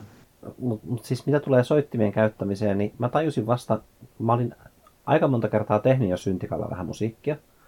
Niin sitten mulle tuli mieleen tuossa edellisen kerran jälkeen, että hetkonen, Näitähän voisi leijeröidä enemmän. Esimerkiksi sille, että pistäisi tuon metronomin ja sitten niin kuin sen kanssa tekisi, tekisi niin kuin erilaisia raitoja, että ne menisi niin kuin samaan tahtiin. Ja toi on just niitä juttuja, mitkä niin kuin varmaan kaikilla on itsestään selvää. Että niin, jos sä haluat tahdittaa jotain, niin käytä metronomia. Ja siis se metronomi on ollut siinä pöydällä koko aika. Mä en ole vaan niin kuin koskaan tajunnut, että mä voisin käyttää sitä. Että mihin sitä käytetään. Sitten mä tajusin, että sitä käytetään siihen, että musiikeissa on niin kuin eri raidoilla on sama tahti. Ah, okei, okay, joo. Nyt mä ymmärrän, miksi metronomeja käytetään. Tuli niin tyhmä olo. Mutta sitten samaan aikaan, niin kun... Oletteko muuten tekemässä lyhäri-elokuvaa elokuun loppuun mennessä teemalla totuus? Tuossa on semmoinen No nyt kaikki kuulijatkin tietysti tekee lyhärit sinne, mutta että saa rahapalkintoja, jos tekee hyvän lyhärin. Siis mikä taho se on? Öö, se on joku taho, mutta se on joku ihan luotettava taho, koska ihmiset, ketkä tietää asioita, sanoo, että hei, tänne voisi tehdä jotain. Mä voin... Tostakin voisi laittaa en, Ei, en, en. Sitten ihmiset tekee lyhäreitä ja vie mun rahat. Mutta tota... Mutta sä just mainostit sitä. en. Ne ei tiedä, mistä on kysymys. Hys. No niin. Ne ei... Mä oon sanomassa siis siitä semmoisen asian, että sitten kun kertyi noita ö, kaikkia kuvaamiskäsikirjoitus- ja valaisu- ja editointitaitoja, että kun ne taidot on siellä taustalla nyt sitten, niin sitten kun tuli tuommoinen lyhärikilpailu, ja sitten mulle tuli viime yönä niin kun, tota, idea, että tuli semmoinen, että okei, tämmöinen voisi olla hyvä, että tämmöisen idean voisi toteuttaa, niin sitten ei tule edes mieleen, että miten. Et nyt on niin kuin kova luottamus siihen, että jos on joku idea lyhäristä, tai vaikka musiikkivideosta tai jostain tämmöisestä, niin sit voi vaan niin kuin keskittyä tekemään siitä ideasta paremman. Ja sitten on se luottamus siihen, että mulle tulee semmoinen niin intuitiivinen väistöliike jostain. Että hetkonen, mä en osaa tehdä tommosta tai tommosta, tai että mä osaan tehdä tommosen, mutta se voi olla vähän haastavaa. Että se on aika mukava tunne, että voi vain niin saada idean ja sitten käy toteuttamaan sitä ilman, että tarvii pelätä, että onnistuuko se. Vaan voi olla niin kuin aika varma siitä, että kyllä se varmasti jokseenkin onnistuu. Että... Mm. Toi intuitiivinen väistöliike äh, herätti minulle semmoisen, semmoisen pienen samaistumisen tunteen niin kuin valokuvauksen puolella, että, että me muistan, että jossain vaiheessa, silloin kun aloitti valokuvauksen, niin otti vain niin kuvia kaikesta, ihan vaan silleen, niin mm. niin kuin, että tunkee se kamera joka paikka ja katsoo, mitä, mitä, niin kuin, mitä se tulee. Mutta sitten kun kokemus tulee lisää, ehkä kehittyy vähän semmoinen tietty niin kuin silmä, että ei tarvitse välttämättä aina ottaa sitä kuvaa, vaan vähän niin kuin kuvitella, että minkälainen kuva siitä saattaisi tulla. Niin mm. sitten sitä kautta alkoi tekemään enemmän enemmän sitä, että katsoi jonkun tilanteen, että okei, tuossa on niin kuin kuva, mutta joko, joko on niin, että ei ole niin kuin oikeassa, ettei pääse niin kuin oikeaan kuvakulmaan tai ei ole oikeanlaista kameraa tai linssiä, tai joku tavallaan tekijä on semmoinen, mistä pystyy niin kuin toteamaan ilman, että edes nostaa kameraa esiin, niin tavallaan näkee, että, että tuossa on kuva, mutta ei pysty ottamaan sitä kuvaa, ja sitten ei niin kuin, sit tavallaan vaan niin kuin väistää sen tilanteen. Mm sehän saattaa kuulostaa siltä, että no, et voi sitä aina yrittää, mutta ei se monesti vaan niin kuin tajua, että tämä nyt ei ole niin kuin optisesti ei toimi, vaan niin kuin, että saattaa näyttää, että se olisi kuva, mutta siinä ei oikeasti ole kuvaa. Niin, ja sitten se on myöskin se, että onko vaivan väärti. Että joskus tulee kyllä semmoinen idea, niin kuin myös, myös valokuvaamisessa on joskus idea, että on silleen, että wow, se on kyllä aika vaikea järjestää, mutta sitten jos se idea on semmoinen, mistä tykkää, no niin kuin, että no, sitten se pistetään järjestymään. Sitten vaan niin kuin tekee kaikkensa, että sen saa toimimaan. Ja... Semmoista se, se on aina tehtävä se valinta, että onko tämä minun aikani arvoista. Eikä edes niin kuin rahan, että, että en mä edes, kun tommonenkin havainto mulle tuli jossain kohtaa. En mä tiedä, nähtiinkö me ja sitten mä silloin puhuin siitä vai saanko sen ajatuksen myöhemmin, mutta kun me tarvittiin puhua silloin puistossa, että meillä kaikilla on niin kuin sama määrä aikaa. Kaikki me eletään vaikka tämä yksi päivä taas, niin sitten jokainen on vähän niin kuin vastuussa itselleen siitä, että käytinkö mä tämän mun ajan hyvin, niin kuin omasta mielestäni. Että jos vaan niin kuin makailee vaikkapa sohvalla ja kattelee jotain kivaa sarjaa, niin voihan sulla hyvin käytettyä aikaa omasta mielestä niin kuin ihan sama. Ja se, vai että onko se niin, onko se silleen, että, että mä haluan rahaa tästä ajasta, että mä haluan työhön, mistä saa 5 tonnia kuussa – ja sitten mä käytän mun aikani siellä ja sitten mä saan siitä sen niin kuin monta sataa päivässä. Öö, onko, se sen, onko se se, mitä haluaa sitä ajasta? Vai löytyykö elämässä niin kuin tapoja käyttää aikansa silleen, että öö, sitten ei tule rahaa, mutta sitten siitä tulee jotain niin kuin parempaa. Ja itse uskon siihen, että kyllä löytyy, mutta rahaa tarvitaan elämiseen, syömiseen ja kaikkeen semmoiseen. Niin täysin ymmärrettävää, että osasta aikaa on pakko luopua, vaikka ei tykkäisi siitä työstä. Mm, tai ehkä mieluiten löytää semmoinen työ, mistä tykkää edes vähän. Mm, jos sitä on niin kuin, jos on pakko tehdä jotain työtä niin kuin leivän eteen, niin joku semmoinen työ, mikä ei ainakaan syö niin kuin energiaa mm. pois liikaa. Tai... Joo. Ja, no itse asiassa jälleen vähän on lehdenjakaja, ja nyt jos miettii, että voi voi parkaa, kun se on lehdenjakaja, niin ei haittaa, koska mä kuuntelin tuon Multiamori podcastin ja sen toisen podcastin, minkä mä sanoin siellä töissä, ja mä sain sen lyhäri-idean siellä, ja mä mietin musikaalin tekoa. Niin kuin, kyllä, tykkään siitä, miten käytän aikani siellä. Niin, se pohjimmiltaan siitäkin, mikä kokee merkitykselliseksi, mikä tuntuu. Mm. Et me itse silloin kun teki enemmän yrityshommia ja piti tietysti hinnoitella aina niin työt, paljon nyt pyytää pyytää maksaa jostain vaikka kuvaushommasta, niin sitten huomasin, että itse itselleni siinä auttoi se, että kuulosteli tavallaan sitä, tai niin kuin kuvitteli itsensä siihen, siihen tilanteeseen, kun on tehnyt sen työn, ja niin kuin ajattelee ensin ne kaikki työvaiheet, mitä siihen liittyy, ja sitten mm. ajattelee itsensä siihen tilanteeseen, kun on saanut ne työt te- tehdyksi, ja miettii Joo. sitä fiilistä, mikä silloin on, ja sitten miettii sitä, sitä jos on joku, joku ajatus mielessä, että paljon siitä voit pyytää pyytää palkkiota, niin sitten miettiä, että miltä se tuntui siinä tilanteessa. Ja tuntuuko siltä, että okei, tämä oli niin kuin kaikki asiat huomioon ottaen niin kuin hyvä hinta tästä työstä, ja on niin kuin tyytyväinen siihen. Vai tuleeko semmoinen, että no, tota, olihan tuo aika rankkaa ja eikä siitä nyt oikein saanut hirveän hyvää palkkaa, mutta tuli vaan tehtyä. Ja sitten se semmoinen, semmoinen intuitiivinen, jotenkin se, jos semmoinen mielikuvaharjoittelu tavallaan siihen, siihen tilanteeseen, kun on tehnyt sen työn, niin tota, siitä oli itselleenkin hyötyä. Ja monesti se johti siihen, että sitten päätyi pyytämään enemmän siitä työstä kuin mitä oli alun perin niin kuin ajatellut. Mutta se yleensä huomasin, että kannatti. Joo. Oletko ajatellut jatkaa valokuvaajana? Öö, no en nyt ainakaan niin kuin, en, en usko, että tuun niin kuin päätoimisesti koskaan tekemään valokuvasta. Tuntuu hurjalta sanoa koskaan, mutta en tiedä, onko emme ehkä halua tehdä sit sellaista valokuvausta, että siitä tavallaan, niin kuin, että sitten siinä olisi mahdollista tienata ää, niin, että voisi tavallaan päätoimisesti vaan tehdä sitä, niin sitten mm. tavallaan en halua tehdä siitä silleen omaa elämäntyötäni. Mutta varmasti niin kuin, onhan meillä toi toiminimi, että ehkä jotain keikkoja tulee tehtyä, mutta varmaan niin kuin, ei nyt ei, ei erityisesti sillä nyt jotain yksittäisiä juttuja, niin kuin keikkoja, mutta sitten on meillä kyllä niin kuin, silleen pidän hyvin, hyvinkin mahdollisena, että tulee niin kuin joskus myöhemmin tai jossain vaiheessa elämää tulee sellainen jakso, että tulee kuvattua taas enemmän, mutta se mm. ei ole vaan ollut tässä viimeinen pari, pari vuotta, niin ei ole ollut niin fokuksena. Niin, se oli Sofi Oksanen silloin, nyt, tai Yle on julkaissut tämmöisiä tosi lyhyitä videoita, missä se antaa neuvoja niille, jotka haluaa kirjailijoiksi. Niin sitten sillä oli joku, oliko se Somerset Morgan, Morgan mä en tiedä miten se, Maughan, Maugham, miten se lausutaan, mutta olikohan mm. se sen sitaatti, mikä oli siinä, pitää varmaan etsiä tämä nyt show notesihin, mutta, mutta tota, niin, niin oli sanonut, että, tai just tämä, että kun on tämä inspiraation odottaminen, niin sitten tämä Somerset oli kirjailija, niin sanonut, että, että hän odottaa aina inspiraatiota ja onneksi se iskee joka aamu kello yhdeksän. Joo.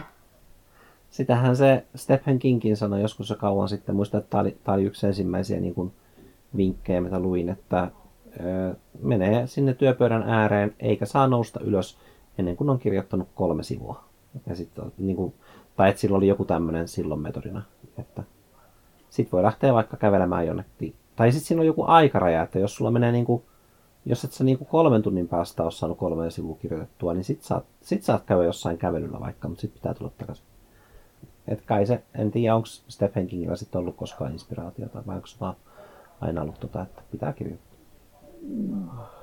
Niin. To, toki myös miettii, että paljon niin kuin, vaikka Stephen Kingin äh, niistä on writing opeista on tavallaan semmoisia, mitä se oikeasti mitä se oikeasti tekee ja noudattaa itse. Paljon siitä on sitten semmoista, mm. mitä se niin ajattelee, että se haluaisi noudattaa ja tietää oikeaksi, mutta se, mutta se ei, ei aina niin helppoa. Varmaan Joo. silläkin on niin kuin paljon, no niin kuin kenellä tahansa. Niin, tota...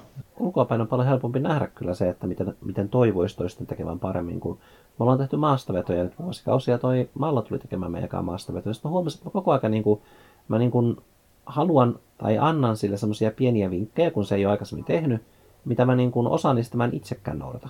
Ja sitten tota, sit mä aloin, että Paavo, ethän sä itsekään hengitä tasaisesti, kun sä teet noita. Ja sitten mä oon silleen, että no niin, mutta kyllä mä niin kuin yritin, mun pitäisi, ha- haluaisin kovasti hengittää, mutta en mä, en mä muista. niin kuin, kun on se, että ei saisi tehdä niin kuin jotain semmoista voimailuliikettä, niin kuin jos ei pysty, pysty hengittämään silleen ns. edes jotenkin normaalisti. Niin tota, että sit se oli liian rankkaa tai jotain, mutta mm. sama sitten pätee ilmeisesti myös muihin. Ja itse asiassa kuvaamisessa on myös ollut, että mä aina esitän niin kuin toiveita, kun on, mulla on kakkoskamera, että mä esitän toiveen, miten se voisi kuvata. Ja sitten mä huomaan, että sitten lennosta mä löydän itse jotain parempaa niin kuin omaan kameraan. Ja sitten se kakkoskamera on silleen, että näin me ei sitten tehtykään silleen, kun sä sanoit. Ja sit, no ei, kun en mä tiennyt, että tota, mä voin tehdä paremmin. Mutta kiitos kun teit silleen kuin ehdotin. Aina on helpompi neuvoa kuin tehdä. Hmm. Toki silloin, jos riippuu aina kuka just neuvoo, että jos on Stephen King tai Sofi Oksanen, niin tavallaan ne neuvot voi ottaa enemmän vastaan silleen, että nämä ehkä tietää nämä henkilöt, mistä ne puhuu. Koska ovat jo menestyneet alallaan. Niin, toki menestykseen vaaditaan sitten aika paljon kaikkea. Ei se nyt sitä sano, että jos joku toisaalta nyt mietin pyörän omia juttuja, niin että jos joku ei ole menestynyt, niin sillä voi silti olla lievi. Sain muuten eilen niin sen kirjan äh, Kässärien ekan version menemään tonne kustantamoon. Se oli, se oli mukavaa. Tuli semmoinen olo, että aijaa, tältä näyttää kirja. Koska sitten kun sitä niin kuin selaili, ja se oli silleen, kaikki oli vähän niin kuin kohdillaan, ja siinä oli niin kuin otsikot ja kaikki, niin oli silleen, että hö, se on kirja. Niin. Sitten se tunne valmiista kirjasta on jotenkin outo siinä mielessä, että kun se on se sama teksti, että kun sä muutat tekstiä paremmaksi, niin sä oikeastaan vaan teet sitä, koska jos sulla on niin kuin about sama sisältö siinä, ja sä lisät sinne vain jotain juttuja, niin kuin kun sä lähdet sit Raakilasta työstämään, niin sä teet, teet oikeastaan tekstistä vaan niin kuin helpomman lukea, joutuisamman lukea. Et siinä ei ole semmoista töksähtelyä semmoista, niin kuin, että, että lukija on silleen, että äh, miksi tossa oli tommonen, ja no mutta noihan voisi olla toisinpäin, noi sivulause ja päälause ja kaikkea tämmöistä. Et se on silleen vähän hassu tunne siitä tekstistä, kun se tavallaan niin kuin mikään ei muuttunut, ja sitten tavallaan se muuttui kokonaan. Niin kuin outoa. Ohjelmoinnissa tätä sanotaan refaktoroinniksi. Mikä refaktorointi? Refaktorointi, eli se, öö, sen ohjelman toiminta ei muutu, mutta se koodi muuttuu.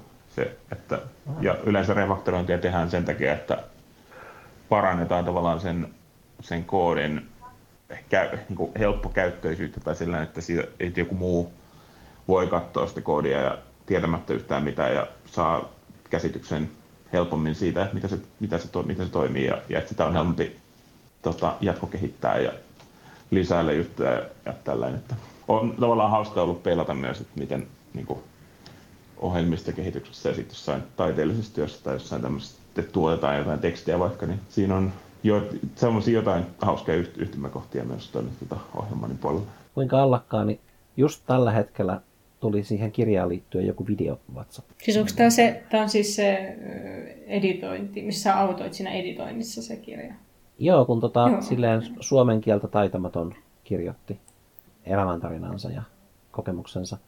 Eli siis toi Juli Andrea Pats, niin se kirjoitti elämästään, kun se oli viety Kolumbiasta kuusivuotiaana ja sitten parin semmoisen sijaisperheen kautta, mitkä oli vähän niin kuin osa semmoista ihmiskaupaksi luettavaa systeemiä, niin no, niiden sijaisperheiden kautta, jotka sitten katosivat niin kuin heti, aina kun ne sai niin kuin lapset eteenpäin johonkin sijoitukseen muihin maihin, niin sitten ne muuttivat ja vaihtoivat autoja. Niin, niin tuli Suomeen vähän vajaa seitsemänvuotiaana ja sitten 23-vuotiaana niin sai yhteyden siihen biologiseen äitinsä uudestaan. Ja biologinen äiti oli jo etsinyt sitä aina silleen tasaisesti. Että se, miksi se löysi vasta 23-vuotiaana oli, että Juli muutti niin kuin nimensä takaisin. Se oli niin kuin suometettu se nimi, että se oli J-U-L-I, kun se tuli Suomeen, mutta oikeasti se on Y-U-L-I, Juli, ja myöskin niin kuin sukunimi. Niin, niin. Heti kun se muutti sukunimessä Facebookissa alkuperäiseksi, niin sitten se äiti löysi sen, että hei, hei öö, olet kadonnut tyttäreni. Ja sitten se on jotenkin silleen aika, aika jännä tarina kyllä toi kaikki systeemit. Ja minkälaista oli kasvaa Suomessa, kun ei osaa kieltä. Niin myöskin se, että niin kun Julin suomen niin kun puhuttu kieli on nykyään ihan tosi hyvää. Että se teksti vaan oli semmoista, että se, semmoista, niin kuin, että se piti vähän niin kuin kirjoittaa uudestaan. Ja sitten se oli mainio, kun me tuossa loppua kohti keksittiin, että mä sanoin Julille, että kun se halusi sinne loppuun vielä niin kuin semmoisen semipitkän kappaleen silleen nykypäivästä, joka on onnellisempi, niin mä ehdotin, että hei tee ääniviestejä, niin mä kirjoitan ne ääniviestit sitten vaan auki. Mä kuuntelen niitä silleen lause kerrallaan. Ja sitten kun tehtiin niin, niin sitten siitä tuli niin kuin suoraan paljon luontevampaa, koska siis Juli on oikeasti niin kuin tosi hyvä puhumaan. Ja mun täytyy kyllä pitää mielessä toi, että jos on ihmisiä, kellä, jos mä haluan tehdä jatkossakin kirjoja ihmisten kanssa silleen, että he, autan heidän tekstinsä kanssa, niin toi on oikeasti niin kuin hyvä tapa toi, että mä voin niin kuin kirjoittaa auki heidän puhuttua tekstiä. Öö, en tiedä mihin tämä tarina nyt on menossa, että nyt mä ainakin katson tämän videon, mikä tänne tuli liittyen kirjaan. Aha, sille on vähän niin kuin, joku on tehnyt vähän traileria sille. Joo, hassua. Traileri kirjalle. No siis semmoinen, että siinä on niin kuvia ja sitten siinä on niin teksti vuorottelee. Että en nyt lähetä teille, koska se oli ää, aika yksinkertainen ja ei ansaitse aikaa ehkä sen enempää just nyt. En sano, että ei ansaitse siksi, vaan siis musta tuntuu, että me parannetaan tuota traileria paljonkin, jonka ilmeisesti Juli oli heittänyt itse kasaan. Ja sitten voitti joskus nähdä valmiimman trailerin. Ja mä oon kyllä ymmärtänyt, että kirjoille satunnaisesti tehdään trailereita, että riippuen siitä, että mikä niiden niin kuin julkaisuaikataulu on ja myöskin niin kuin näkyvyys. Että koska Joli on ollut pari kertaa lehdessä ja toi on semmoinen niin kuin ihan sille joillakin tietoisuudessa ja se julkaistaan vasta ensi keväänä se kirja, niin tässä on hyvä aikaa silleen niin kuin vähän rummutella ja erilaisia kanavia käyttää. Hmm. Jos tuli mieleen vaan, kun sanoit, että Juli puhuu hyvää suomen kieltä, niin ää, toimisiko niin audiokirja kyllähän sen lukemana, että se lukisi sen tekstin audiokirjaksi? Ah, se itse asiassa kävikin joskus mielessä. Että mm. tota, täytyypä pitää, pitää toi mielessä, koska siis Julilla on myös miellyttävä ääni, että se on juuri sellainen, hänen kanssaan mukava keskustella. Että... Joo, mäpäs heitän tähän vastauksena, kun se kyseli tuosta, että palaan tähän, teen just podcastia, niin puhuin nyt sitten saman tien tästä kirjasta. Hyviä. Oho, mulla on vähän näppislakas. Tuli semmoinen hymiö, missä oli niinku seitsemät silmät ja sitten suu. Mitäkään se tarkoittaa? No se näytti vähän rocket. No, musta tuntuu, että se tarkoittaa pitkää penistä, mutta onneksi ehdin vaihtamaan sen. Tiedättekö että on internet comment, internet comment etiketin? Tai... Myös tuntuu, että tämä on noussut esiin ainakin, ainakin viidestä jaksossa. Oletteko te katsonut sitä koskaan? Meillä on varmaan sama vastaus kuin mitä meillä on aiemmassa viidessä jaksossa, että ei en ole vielä katsonut. no niin, nythän mä, koska siis siinä on, siinä on aina niin kuin toi uh, and rocket ship. Se on silleen, että se laittaa loppuun uh, avaruusraketin, mutta oikeastihan se on penis. Mä pistän show notesiin. Ootte sitten katsonut tota, uh, Silken väli-sarjaa koskaan? En oo. Onko se komedia? Joo. Mä en edes jaksa kirjoittaa tätä koko nimeä. Pistä vaan Ice. Internet kommentti. Eikö Ice tarkoita, tarkoittaa jotain muutakin kyllä? Niin kuin myös jäätä joo, mutta jotain... Niin, eikö se ole se, eikö se, ole se tota, puhelinnumero, jolle voi soittaa, jos tulee joku hätätilanne, niin voi olla merkitä semmoisen Ice ise. Joo, se mullekin tuli ekana mieleen. Mä puhutun tähän internet mm. Joutuu työläästi. Juuri kirjan kirjoittanut henkilö joutuu, joutuu nyt kamppailemaan. Joo, mulla tuli semmoinen olo, että mä en koske näppäimistöä vähän aikaa, koska siis se on semmoinen ehkä parisataa sivua tai jotain reilua, en ole varma. Se varmaan riippuu vähän siitä, että miten monta sanaa pistetään yhdelle sivulle, mutta se on niin kuin A4, täysiä A4, se on niin kuin 84 fontilla 12. Hyvä fonttikoko. Mm. Ilmeisesti 11 on parempi kuin 12. 11 on oletus tosi usein. Joo, mutta siis tota, mä pistin 12 ihan siksi, koska öö, se oli jotenkin niinku miellyttävämpi siinä ruudulla. Joo, eikä siis heitin vaan vitsellä. Se, tietysti se on ihan mitätön, koska eri, jotkut eri fontit näyttää erilaiselta eri ko- koissa edelleen, mutta niin vaan se, tota, Joo. jotenkin se 12 on silleen normaalisti, kun katsoo ruudulta, niin kuin tietokoneen ruudulta, niin tota, se näyttää jotenkin, se tekee siitä leivetekstifontista mielestäni vähän ikävän. Tai että se, mielestäni se on niin kuin liian, että se on niin liian iso koko sille leivetekstifontille. Hmm. Monesti, mutta ne nyt on tämmöisiä ihan pikkujuttuja vaan. Hmm. Mä huomasin, että kun siinä on semmoinen useamman sivun mittainen teksti sen äidiltä, niin mä valitsin Georgian ja pistin siihen fontin 11. Siinä oli jotain semmoista niin kuin idyllistä kenties. Että tota, siltä biologiselta äidiltä siinä kirjassa. Niin sit tota, jotenkin se vaan niin kuin toi semmoisen tunnelman, että noin, nyt sitten kuulemme erilaista henkilöä ja tämä on lämmintä. Mistä ton Siikon välin muuten voi katsoa? Ää, mie Äh, mistäkään minä katsoin sen? Onko, onko HBO, taitaa olla, jaa. Ai jaa. Ai niin se on vissiin draama. Jaa. Ei kun komedia. Palaan vaan siihen uh, internet comment etiketin siihen uh, penis-rakettiin, niin tota, Silicon välissä on myös yksi ää, penisjuttu, mikä tota, tuli mieleen tuosta. Ja sitten tota, siihen löytyi se bitti tavallaan videona. Laitoin show se, jos joku haluaa katsoa. Et, ei, ei todellakaan tarvitse tietää niin tuosta sarjasta mitään, että voi ää, katsoa tämän videon. Joo, mä tässä koitan just availla tätä Silicon Valleyta täällä, mutta mun netti on vähän liian hidas. Huää. No, se on nyt mun katselulistalla. Me itse asiassa tehtiin silleen täällä Mirivaarassa, että meillä on neljä eri striimauspalvelua, koska jokainen maksaa yhden niistä. Niin sitten me käytiin yksiltäni läpi kaikki elokuvat kaikissa palveluissa ja tehtiin ihan hillitöllistä kaikenlaisia leffoja, mitä olisi kiva katsoa, ja päätettiin, että aletaan katsoa joka torstai yksi elokuva.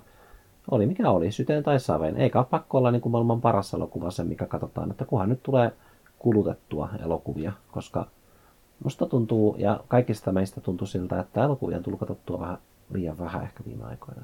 Ne on kuitenkin semmoisia itsenäisiä teoksia ja ansaitsi, ansaitsisivat huomiota. Mä tota, tämän Sofi Oksasen neuvoja, niin mä voisin... No itse asiassa mulla ei ole yhteyttä nyt ollenkaan, joten mä en pysty edes mukaan Drive-tiedostoon. Olisin vaan tehnyt sitä linkin, kun se ei näy vielä linkkinä. Totta, se ei näy. Miten se saa linkiksi? Lisää linkki. Ää, enteriä. Mäkin painoin enteriä, mutta se ei tullut silti, siis aiemmin. Mulla on maaginen, maaginen taksi. Nyt on kyllä. se, se on kyllä joskus tulee semmoinen olo, kun on tie, jollain sivu, tai kirjoittaa johonkin semmoiseen palveli, palvelimella tai jossain, en tiedä mistä se on kiinni. Et tuntuu, että kaikesta vaan tulee linkkejä koko ajan. Että ei, en mä halua, että on linkkiä. Kyllä, kaikki on linkki. Aina kun painat enteriä sillä, että jos jossain on piste, niin se on sillä, tai onko toi joku linkki vai, kun siinä on piste. Ei, se on lause. Se on, no nyt tää vatti taas tuli tänne näin. Toivottavasti ei kuulu nauhuriin mitään outoja ääniä. Eikö se aika semmoinen sivupolkuja, sivupolkuja tota, tämmöinen perusjuttu, että kuuluu jotain kissan ääniä jostain taustalta? Totta. Se nimittäin parkkeerasi tähän nauhurin ja mun väliin ja kehrää. Se voi, voi kuulua. No se on vain mukava ääni. Mietin, tota, minullakin joskus ollut tässä lähiaikoina mielessä, että äh, leffoja tulee katsottu liian vähän. Ja, mutta se, niin, en tiedä, ehkä nykyään kun kaikki niin kuin sarjoja tehdään tosi paljon ja sarjat on silleen tosi semmoisessa vahvasti osa semmoista kulttuurillista zeitgeistia, että tota, hmm. niistä koko ajan, koko ajan joku sarja tai useampikin sarja oikeastaan samaan aikaan menossa, mistä se kaikki haluaa puhua. Emme myös miettinyt vähän sitä, että onko se, kun tietysti sarjat on niin kuin, ne, on niin kuin, ne jaksot on semmoisia lyhyempiä kokonaisuuksia, ja sitten ne on loppujen ne on niin kuin ehkä myös aika semmoista kulutustavaraa, semmoista, että niitä niinku, katsotaan, että kyllähän, joo, ei me niinku silleen kiistä, etteikö sarjoilla olisi niinku taiteellista arvoa, tietenkin voi olla, mutta, mm. mutta tuntuu, että se on ehkä enemmän vähän semmoista, että niinku kulutetaan just vaan sitä mm. niinku viihteenä ja sitten tota, viikon päästä taas joku uusi, uusi sarja, mitä kaikkien pitää just nyt katsoa ja sitten katsotaan. Ja... Mm jotenkin se yhdistää vaan sitten sen semmoisen tämmöiseen niin kuin, äh, laajempaankin keskusteluun siitä, että nykyään ihmisillä on huonompi niin kuin tämmöinen keskittymiskyky tai semmoinen, että, että on vaan niin kuin kaikki sisällöt pirstaloituu semmoiseksi pienemmiksi paloiksi ja sitten tota, ja kaikessa pitää olla joku, niin kuin, joku iso niin semmoinen tota, huomion kiinnittävä juttu ja sitten ja sitten ne, niitä tulee niin kuin nopealla syklillä, käydään niitä läpi. Ja sitten tavallaan jo, niin kuin johtaa semmoiseen, että tota, ihmisillä on, niin, kuin, niin, ihmiset pystyy huonommin keskittymään laajempiin kokonaisuuksiin, niin kuin vaikka, vaikka kirjoihin tai, tai tota, leffoihinkin, koska leffat kuitenkin kestää yleensä se joku päällä kaksi tuntia ja sitten voi olla vaikea, niin kuin, vaikea keskittyä yhtäjaksoisesti vaan siihen asiaan. Joo. Kyllä se on vähän niin kuin, mulla on myös semmoinen olo, että tarinankerronta muotona elokuva öö, tukee tosi hyvin sitä, että keskittyy ja sitten samaan aikaan saa semmoisen kokemuksen, joka on se elokuva sitten semmoinen, että sen elokuvan aikana tosi paljon muuttuu asiat, että se niinku, öö, jotenkin draaman kaari on sellainen, että asiat on lopussa ihan eri tavalla kuin alussa. Tai sitten se on semmoinen, että se on vain niin kuin pala elämää, että asiat nyt jatkuu aika samanlaisena. Niin kuin vaikka toi, en tiedä, Marriage Story tulee mieleen tai joku mm, Banshees of the Inisherin tai tämmöisiä leffoja, missä loppupeleissä ei muutu niin paljon, mutta sitten tulee niin paljon tuntemuksia siinä matkalla. Niin eh, sarjoissa ei välttämättä semmoiseen, ehkä tunnetasolla pystytään, mutta myöskin, että se, että tuntemukset vaikuttaa merkittäviltä siinä elokuvassa tai tarinassa, niin pitäisi muuttaa niitä hahmoja tosi paljon. Ja siksi musta tuntuu jotenkin, että sarjoissa, koska asiat yleensä sarjan aikana pysyvät aika samanlaisina, niin ehkä yhden jakson aikana ei voi olla semmoisia elämää muuttavia tunteita niin paljon, koska muutenhan se sarja vaan niin kuin nykis ees taas niiden hahmojen elämässä sille, että mikään ei ole tavallaan vakaata. Ei nyt heti tule mieleen semmoista. Semmoisia sarjoja varmaan kyllä on, missä asiat muuttuisi niin kuin jaksotasolla paljon, mutta no Always Sunny Philadelphia voi luottaa siinä, että siinä tapahtuu aina jotain ihan ää, järkyttävää, mutta ette ole vissiin sitä katsonut. En, en ole katsonut, mutta toisaalta taas niin kuin tuntuu, että, että sarjat on semmoisia, että just halutaan siihen, niin kuin, että joka jaksossa oikeasti tapahtuu jotain, koska se on niin kuin, että, että, joka, tai että, että myöskin se, että, että jos on joku sarja, jossa tapahtuu aika vähän juttuja, ja että se on niin kuin, just sanotaan, että pitää katsoa niin kuin, katsoa ensimmäiset viisi jaksoa ja sitten vasta sen jälkeen se alkaa niin kuin avautumaan, niin se ei varmaankaan, niin kuin, se ei ole kovin, niin kuin, sitä ei ole kovin helppo myydä silleen ää, mm. jollekin. Et kun kyllähän niin kuin, kun sarjoja tehdään, niin just nämä jotkut niin kuin, isot suoratoistopalvelut vaikka tekee, niin ne on niin kuin, tosi isoja investointeja ja sitten niitä myös halutaan tehdä silleen, että se niin kuin, nappaa huomioon ja pitää otteessaan ja sitten se katsotaan niin kuin, alusta loppuun asti. Niin, tota, mutta ehkä me ajattelen tätä liikaa silleen nyt, niin kuin, että minkälaisia sarjat on ollut niin kuin, ja on nyt 2020-luvulla ja mitä oli 2010-luvulla näiden suoratoistopalveluiden aikana. Mm. Ja sitten jos miettii vaikka jotain antologiasarjoja, niin kuin vaikka Black Mirroria, niin sitten se on jännä, kun siinä niin kuin jokainen tarina on itsenäinen. Se on vähän niin kuin mini-elokuva. Mutta sitten se, se sarjan formaatti niin kuin rajaa sen, että mistä siinä on kysymys. E, et yleensä, yleensä niin kuin Black Mirrorin jaksossa on otettu joku ö, tulevaisuuden konsepti, joka on yleensä ihmisten arjessa mukana, ja sitten se jotenkin kääntyy päälailleen, ja sitten huomataan, että voi voi, olipa se sittenkin huono idea tämä tällainen teknologia, ei olisi pitänyt sellaista teknologiaa käyttää. Tai sitten kääntyy päälailleen tai viedään jotenkin äärimmäisyyksiin. Joo. Ja sitten voi myös olla se, että lopputulema on se, että nyt ihmiset vaan niin hyväksyy sen, että tässä teknologiassa on tämmöinen varjopuoli ja sitten sen kanssa eletään. Mutta kuitenkin se, että, että mulla on tämmöinen, niin kuin, sitä on tehty kuusi kautta vissiin, eli siinä on semmoinen ehkä melkein 60 jaksoa, voisin kuvitella, eikö se ole melkein 10 jakson kausia. Niin se, että mulla on tämmöinen konsepti mielessä, että Black Mirror-jakso on tällainen, niin se tarkoittaa sitä, että siinäkin ollaan niin kuin menty vähän nurkkaan. Niin kuin, näin. Mutta toisaalta, jos se on hyvä konsepti ja ihmiset haluaa katsoa sitä lisää ja mäkin haluan katsoa sitä lisää, niin käy siinä. Mutta sitten se eroaa just niin kuin elokuvissa siinä, että jokainen elokuva on vaan niin kuin, ö, hahmo, hahmot ja kaikki on jokaiselle elokuvalle niin uniikkeja, että pitäisikin käsittää uniikkeja. Että sun pitää mielessäsi erottaa jokainen elokuva tavalla, että vaikka olisi, niin kuin, vaikka olisi saman genren sisällä paljon samanlaisia niin kuin arkkityyppejä hahmoissa, niin silti se jotenkin niin kuin, haluat ajatella, että toi on itsenäinen teos. Että ainakin siihen pitäisi elokuvan, elokuvan tekijöiden niin kuin pyrkiä, että, että tämä on nyt oma juttunsa. Että tämän pitäisi olla silleen, että tämä saa olla samantapainen kuin muut, mutta se on kuitenkin niin kuin eri kuin muut. Että se on, ja sillä on niin kuin oma semmoinen identiteettinsä. Ja se on ehkä se, mikä niinku, että se on niinku ikkuna, ikkuna maailmaan. Niin. Joo, ne ei ole muita ikkunoita. Kyllä, kyllä. Ja sitten kun, jos on vaikka tämmöisiä, on elokuvia, mitkä sijoittuu vähän niin kuin samaan universumiin. Mä en nyt tarkoita Marvelia, vaan siis tämmöisiä elokuvia on niin kuin muitakin ollut ajan saatossa, että niissä on joku semmoinen yhteinen vaikkapa hahmo. Just nyt ei tule esimerkkiä, mutta niitä on paljon. Niin kuin jaetun universumin elokuvia, niin sitten kuitenkin niin se on semmoinen, se on semmoinen kuriositeetti, että, mm, että tämä hahmo on kummassakin näistä maailmoista. No sitten jos yhdessä maailmassa niin kun, jos ajatellaan, ajatellaan nyt vaikka näitä mun elokuvia, että yksi on musikaali ja kaksi muuta ei, niin sitten mulla niin kun on se, että kyllä ne, jokainen niistä elokuvista on itsenäinen, ja se yksi saa olla musikaali, vaikka, vaikka, se niin kun, vaikka ne on samaa tarinaa ja niissä on samoja hahmoja. Niin mikään ei muutu siitä, että se on musikaali, koska mä niin kun noudatan sitä omaa teesiäni, että noudatan sitä teesiä, että jokainen elokuva on yksilö. Että turha alkaa tekemään jotain semmoista elokuvasarjaa, mikä on vähän niin kuin TV-sarja. Mihin toi Marvelit vähän niin kuin menikin, että Marvel-elokuvathan on oikeastaan vain yksi pitkä TV-sarja. Mä en siis ole nähdä yhtään Marvelia.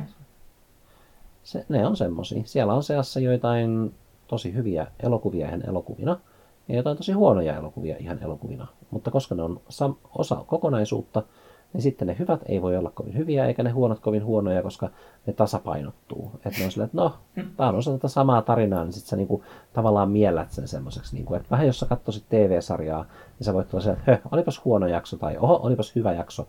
Mutta sä et kuitenkaan niinku ajattele, että nyt mä otan tämän yhden jakson tästä, vien sen jonnekin muualle mielessäni ja ajattele, että tämän yhden jakson voi katsoa eikä tarvitse välittää tuosta sarjasta muuten.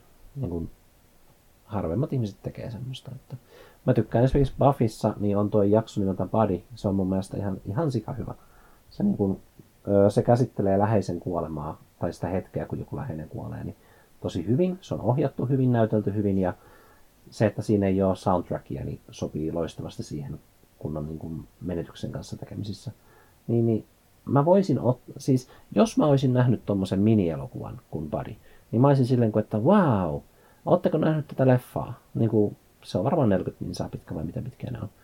Ja sitten mä suosittelin sitä kaikille. Nyt kun se on osa Buffya, niin mun pitää samalla suositella sitä sarjaa. Että tässä on just se ongelma, että mä en voi periaatteessa suositella Buddyä, koska sitten ihmiset on silleen, että okei, okay, no pitäisiköhän katsoa sitten tämä Buffy vampyyritappaja-sarja.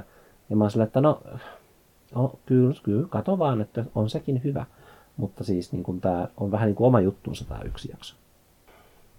Tuosta uh, The Last of Us-sarjasta, tai siitä ekasta kaudesta, mitä en muuten vieläkään ole katsonut loppuun, mutta siinä on toi kolmas jakso on, tuli mieleen vaan tuosta, kun puhuit, että se on aika semmoinen self-contained. Hmm. Ei, ei täysin, mutta aika pitkälti semmoinen oma kokonaisuutensa, joka tota, varmaan Joo. voi katsoa. Jos siitä ottaisiin alun ja lopun pois, niin sehän ei tarvitsisi se sijoittua tota oikeastaan mihinkään sarjaan.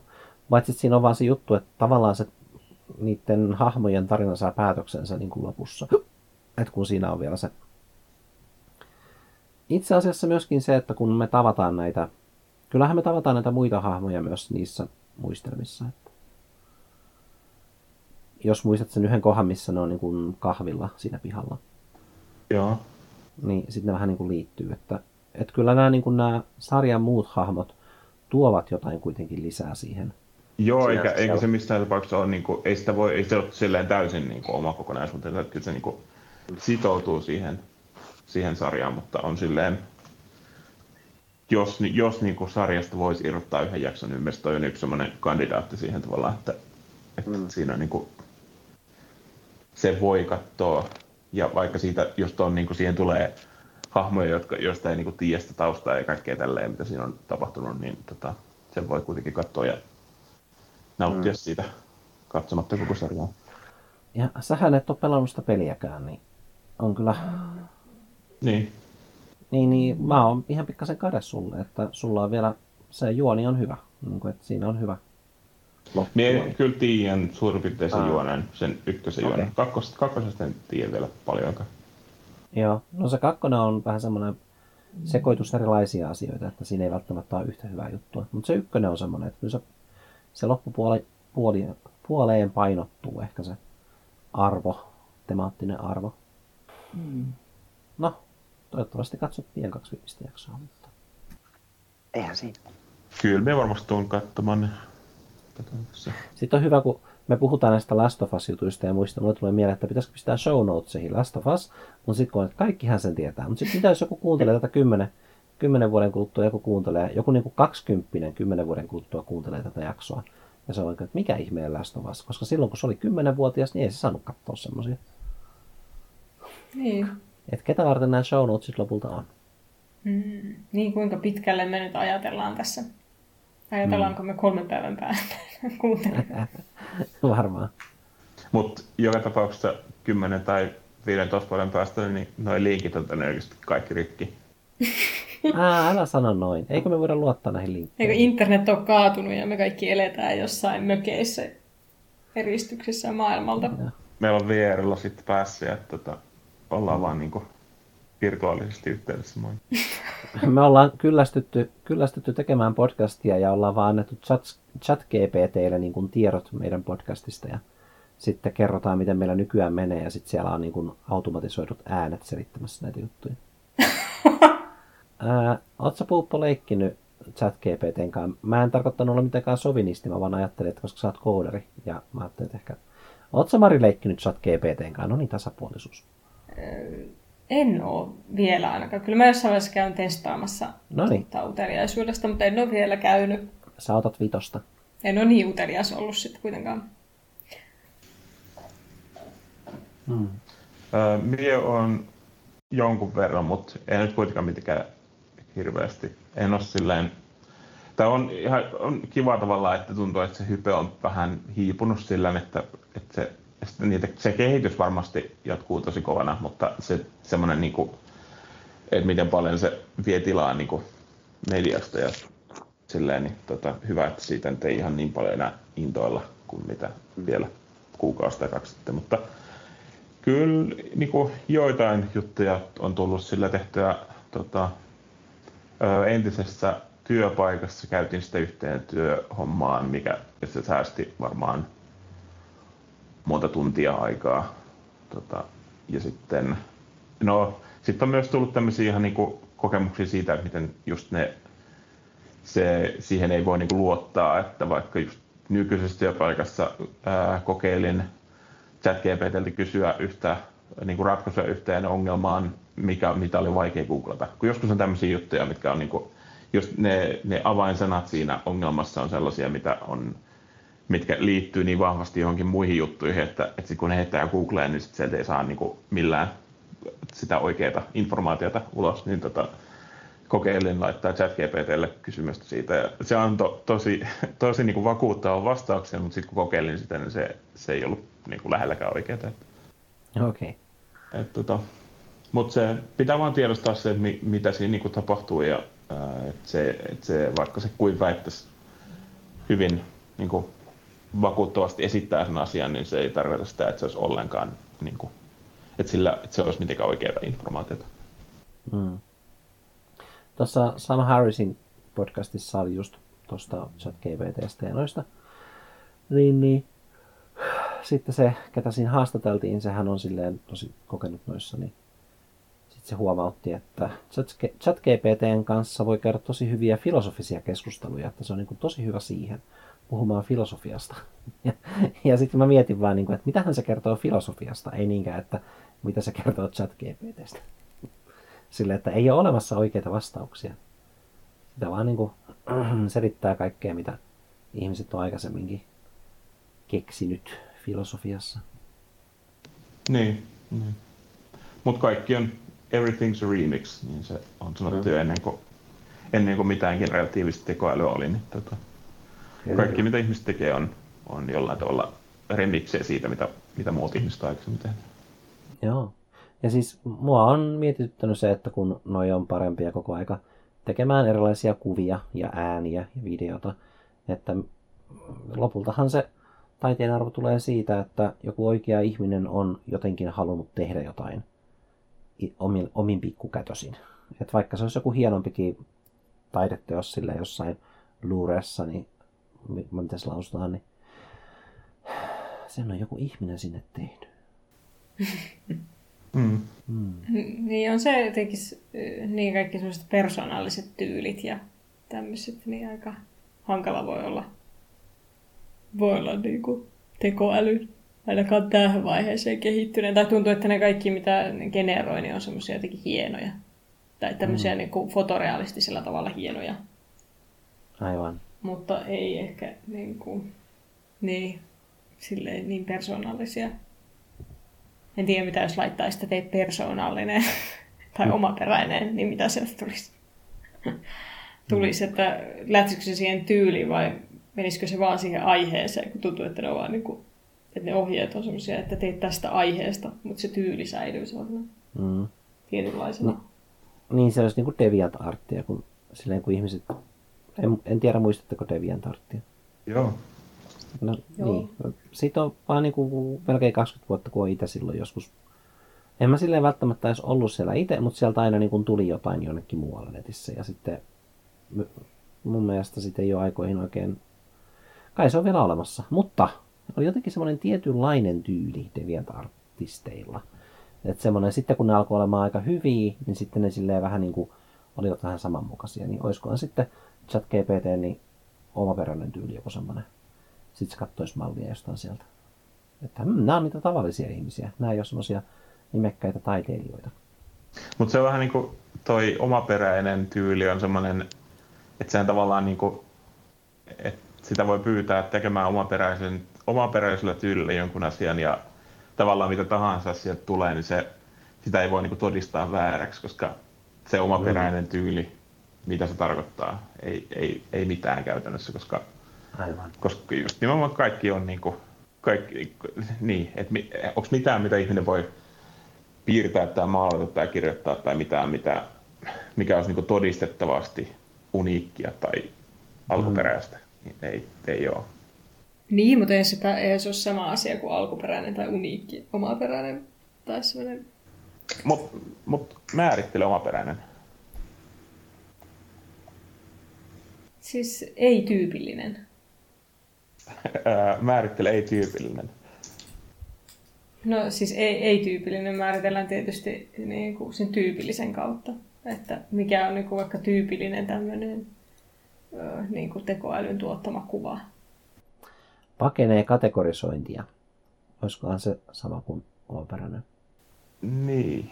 Niin, kun minun mielestä on vaan semmoinen, niin kuin, että tai niin, mie, mie jotenkin näen sitä, että, sit, että se olisi mitenkään semmoinen selkeästi ää, tota, osoitettava asia, mitä se tarkoittaa, tai että se olisi niin kuin tunnistettava. Mitä se nyt oikein muotoilu menee, mutta jotenkin, että et, et, en osaa määritellä pornoa, mutta tiedän, tiedän mitä se on, kun näen, näen sen. Että se on semmoinen, niin kuin, mitä, on, mitä on vaikea, tota, vaikea määritellä, mutta se kuitenkin on jollain, jollain tavalla tunnistettavissa. Niin. Mutta onhan porno aika helppo määritellä. Tai, tai, se, tai jos ajattelisi siis jotain genreä, audiovisuaalista genreä, mikä olisi helpoin selittää, niin olisiko se, ehkä voisi olla, että porno olisi helpoin selittää. Toki tietysti, mm. jos ajattelee, että on, jotain niin kuin lonkeropornoa ja tämmöistä, että se skaala on niin kuin aika laaja, niin siinä mielessä joo, se on vaikeaa kyllä. Mutta se, se niin kuin käyttötarkoitus tai se ehkä määrittää sen. Että sitten se on niin tämmöistä materiaalia, joka, joka herättää tämmöisiä tietynlaisia tuntemuksia ihmisissä tai sitä käyttää niin tällaisen. Se, mutta se on ihan kiinnostava miettiä kyllä, että mitä, että just, että mitä niin kuin... Huh. Mutta niin kuin kaikki tämmöistä voi tarkoittaa. Sitten välillä vaan tuntuu, että tämmöiset, kun kehitetään näitä chat GPT tai muuta, niin se keskustelu jotenkin ajautuu niin kuin ihan vääri, väärille urille omasta mielestä. Tai silleen, että se, niin kuin, että se, se niin kuin luo jotenkin ongelmia asioista, jotka ei välttämättä olisi niitä keskeisimpiä ongelmia. Tai joku semmoinen hmm. taso tulee. Niin, että on kehitetty tämmöinen tekoäly, joka nyt tekee asioita, niin sitten se luo tämmöisiä niin kuin, niin kuin jotenkin... Tämä nyt ei ole mikään siis mietitty ajatusta, vaan niin tämmöistä tajunnan virtaa tässä hetkessä, mutta, mutta tota, että, et, tai niin kuin vaikka, no vaikka koulukontekstissa, mitä tarkoittaa, että nyt on kehitetty tämä, niin sitten yhtäkkiä niin kuin opettajia ei tarvitsisi itse suunnitella tunteja ja oppilaiden ei tarvitsisi tehdä läksyjä ja että, mm että mi- miten niin kuin, niin, niin jotenkin mä, niin kuin, mulla on jotenkin niin vaikea käsittää edes tätä tekoälyä. Tai mä en niin kuin, siis se on niin, niin vaikea hahmottaa. Niin mä ehkä sen takia jotenkin välttelen myös niin kuin ottamasta tämmöistä kontaktia ja luomasta, luomasta tota, käyttäjätunnuksia tänne chat GPT, kun mm. jotenkin mä en niin kuin vaan ymmärrä sitä, että mitä se tarkoittaa. Tai... Mm.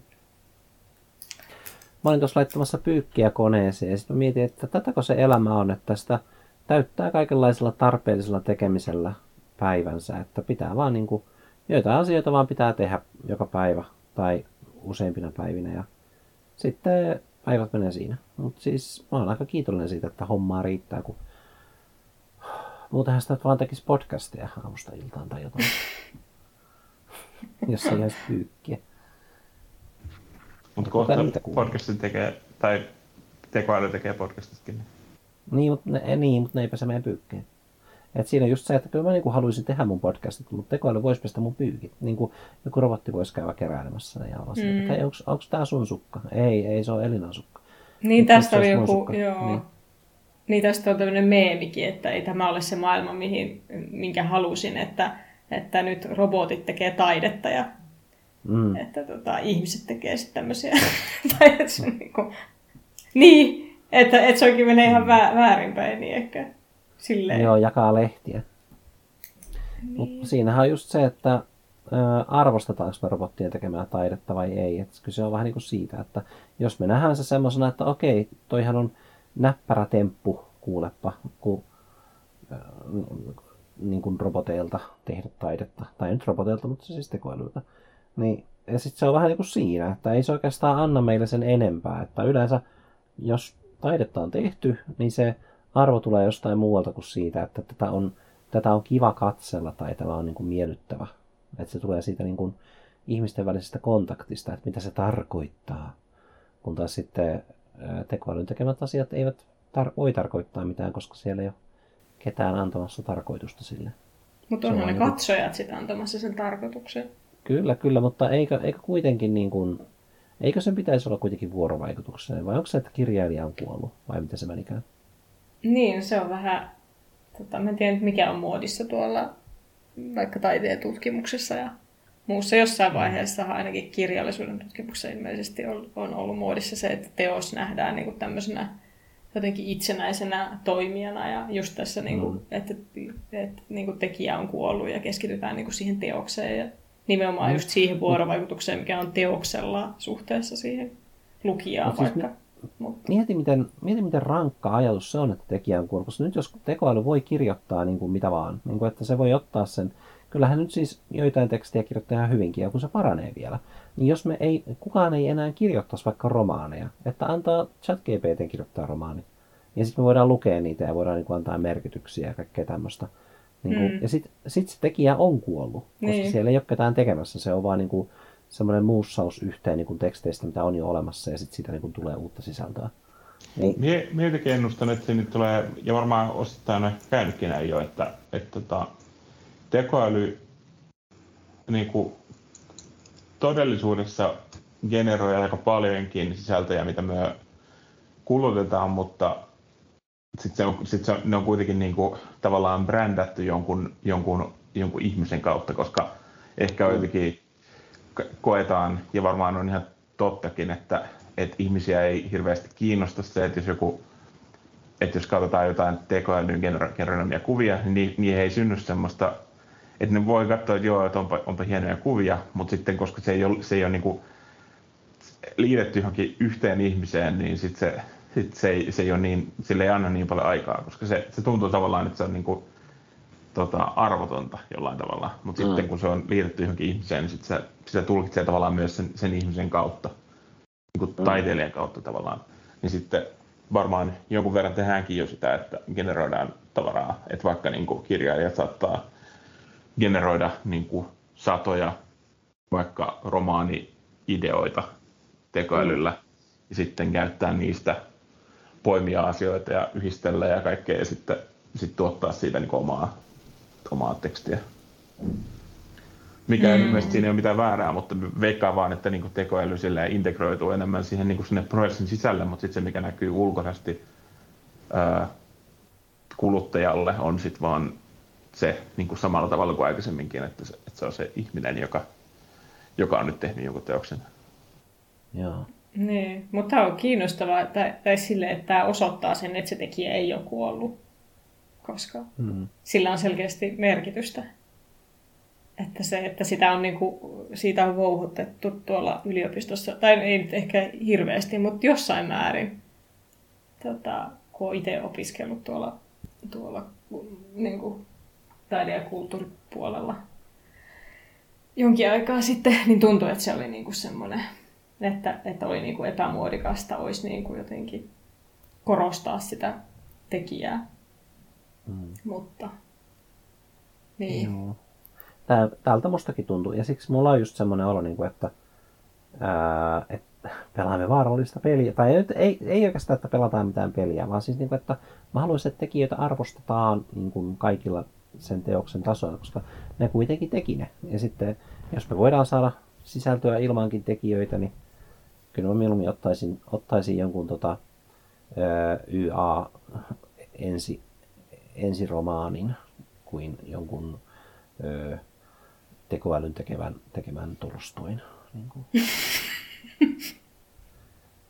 Aina niin. lukisin ihmisen kirjoittaman mieluummin. En mä tiedä miksi, mulla on vaan semmoinen olo. Mä, jos tekoäly kirjoittaa jotain, mä silleen, että mm, mä en, halua, mä en halua nyt uppoutua tähän. Mä en halua kuvitella, että mä olen jossain jonkun ihmisen ajatuksissa, koska kun ihminen kirjoittaa tekstiä, ne on niin kuin tavallaan sen ajatuksia, niin kuin että se puhuu sulle sen tekstin kautta. Nyt sitten kun tekoäly aina kirjoittaa tekstiä, niin siellä ei ole ketään. Mä niin vaan katson tyhjyyttä, mutta mä näen siinä jotain muotoja.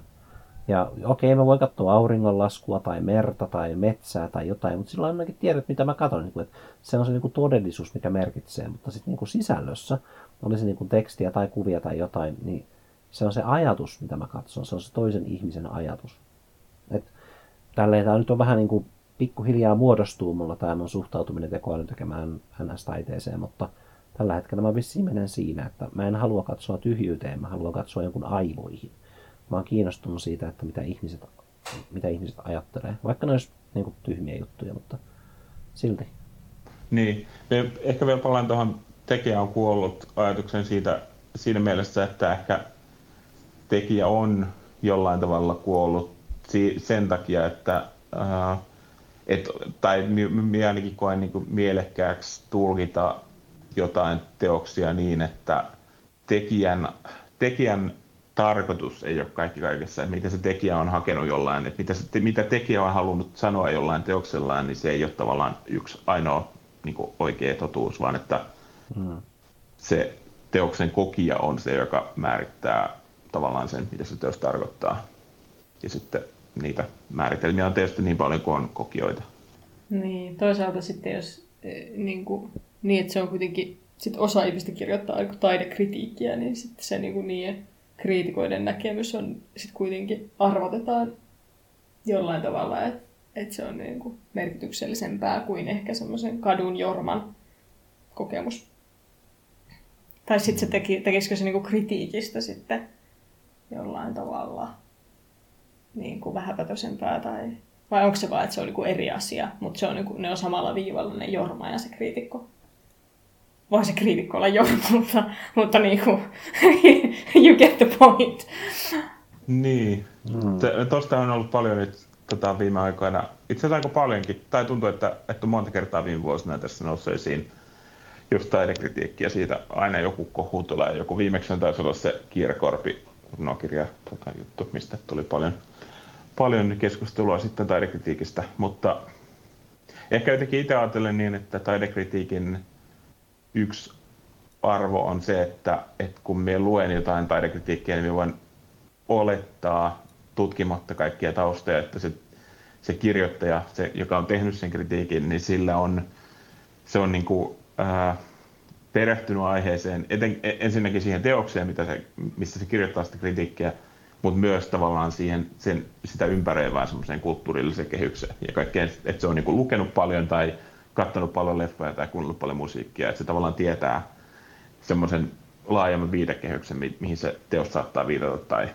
tai mihin se tavallaan asettuu. Ja siinä, siinä mielessä siinä on niinku arvo, että vaikka mie en ole välttämättä perehtynyt siihen aiheeseen niin paljon tai minulla, minulla on niinku minä olen keskittynyt johonkin ihan muuhun aiheeseen, vaikka niin kuin, johonkin toiseen genreen tai tälleen, mutta sitten me vaan kuitenkin lukea jonkun, jonkun perehtyneen henkilön kritiikin jostain teoksesta ja saada siitä semmoinen niin kuin, ehkä ajatuksia, mitkä ei ole minun niin kuin, saavutettavissa ihan vaan pelkästään sillä, että mie, mie vaan mie lukisin sen teoksen tai katsoisin sen leffan. Tai, mm. et siinä on, se on ehkä, siinä, siinä on niinku se arvo.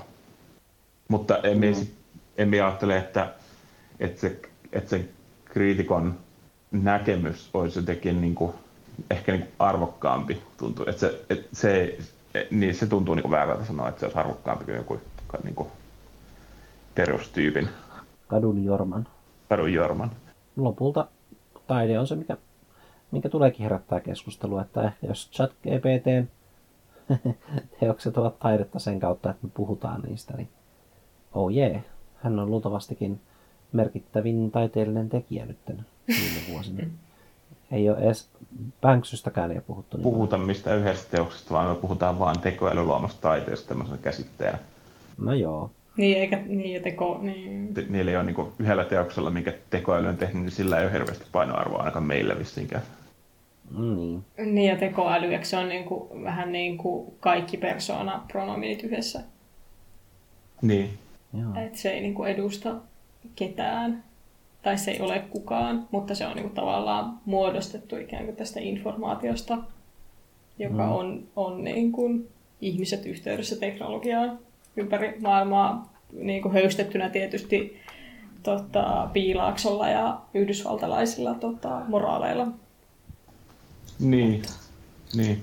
Toisaalta oikeastaan ne, ne yhdysvaltalaiset moraalit ei välttämättä näy tekoälystä niin paljon, vaan että se on vaan ihan vaan se, että mitä internetissä näkyy ja mitä, että se jotenkin mien en usko enkä niin kuin, en, en usko, että sinne on niin kuin piilaakso silleen syöttänyt sisään mitään sellaisia painotuksia.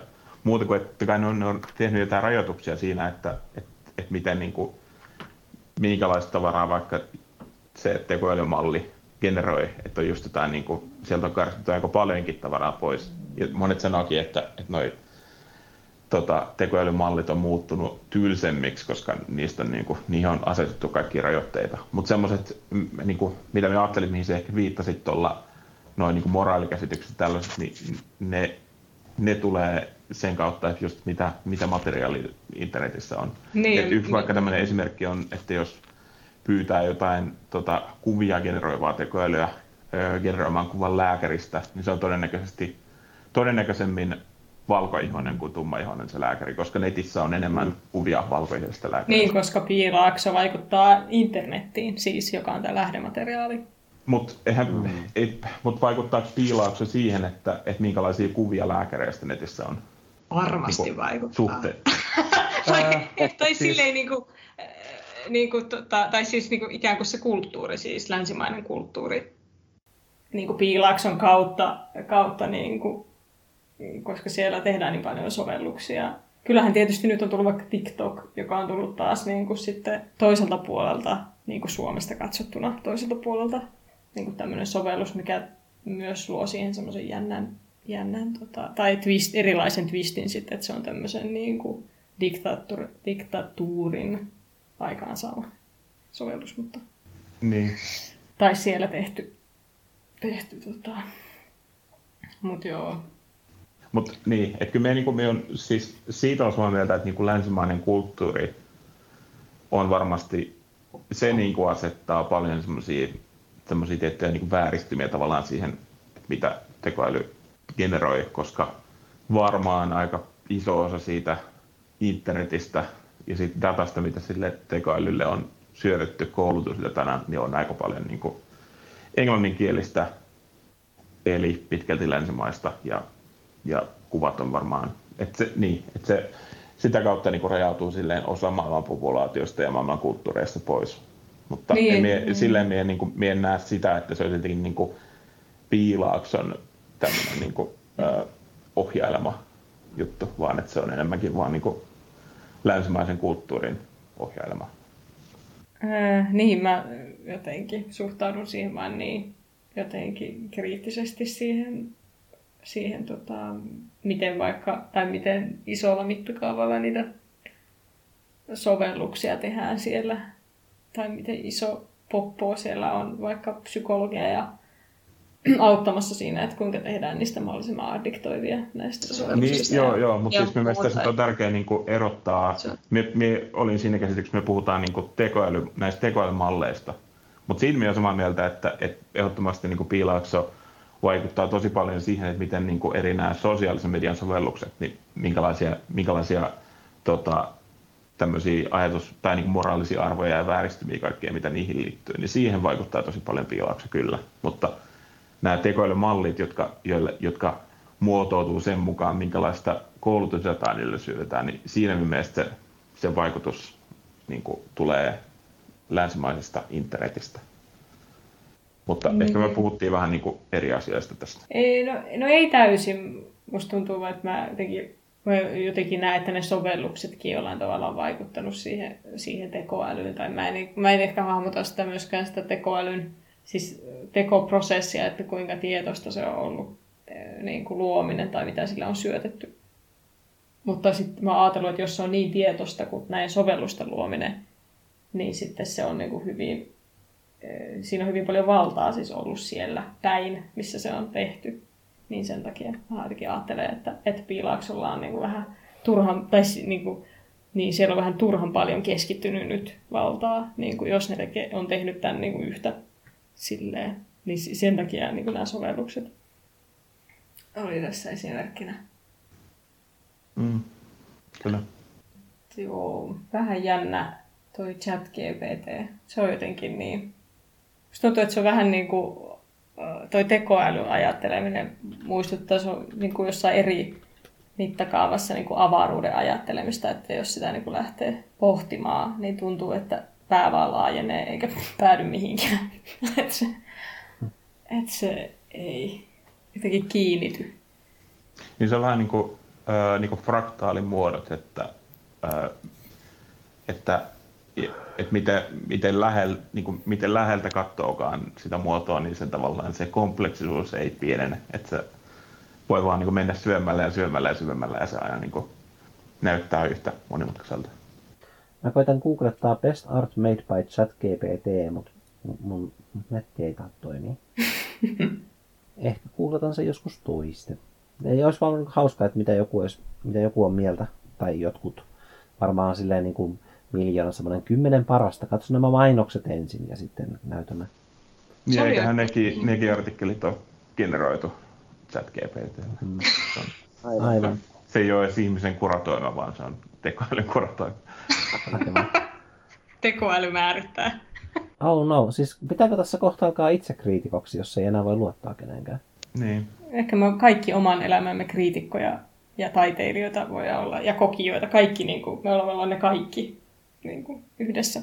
Yksi tämmöinen ilmainen tota, ö, googlausvinkki ihmisille, jo- jotka ei välttämättä, minä muista, on varmaan maininnut tästä kyllä teillä, mutta tota, yleisesti tälleen, niin ö, kun nykyään ne just Google-hakutulokset on täynnä yleensä semmoisia tota, just joko puhtaasti tekoälyllä generoituja tai vaan, sit vaan niin kuin tosi nopeasti yhteenlätkittyjä tämmöisiä hakukoneoptimoituja tota, sivuja, missä on pääasiallinen pointti on vaan, että tuottaa mainostuloja sillä, että joku klikkaa erehdyksessä sen sivun auki, niin tota, huomattavasti parempia hakutuloksia saa yleensä niin moneen asiaan sillä, että lisää sinne haku, ö, hakulauseen perään sanan Reddit ja sitten lukee Reddit-postauksia.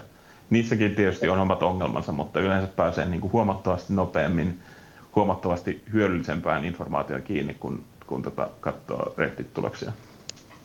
Sen sijaan, että katsoisi niin kuin sitä, mitä Googlen se hakualgoritmi tarjoilee sulle ensimmäisenä.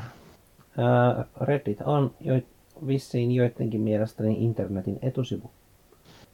Lukeekohan se itse asiassa? Emme, emme sitä niin ajattele, minun mielestä ei koskaan, ei, ei, tai minä en itse tykkää koskaan lukea Redditia niin kuin sieltä, että mitä, mikä Redditissä on suosituinta, vaan että siellä on niin kuin pien, pien, pieniä semmoisia tota, nurkkia, nurkkapöytiä, jotka voi olla kiinnostavia. Mut sitten, mm. Ja vaan sille hakutuloksena, niin tota, monesti jos googlaamalla jonkun, niin jota, jos hakee niin Reddit-hakutuloksia Googlen kautta, niin saattaa löytyä helposti Mutta ei me, yleensäkään se ei mene niin, että me sitten jäisin niin selaamaan sitä subredditia, mikä me löydän Googlen kautta, vaan että me vaan niin kuin, se on niin kuin hyvin eri asia, mitä me silloin kun me selaa Redditia, niin se on niin kuin oma asiansa, ja sitten kun me googlaa jotain informaatiota ja sitten päädy Redditiin, niin se on niin kuin ihan, ihan eri, eri juttu.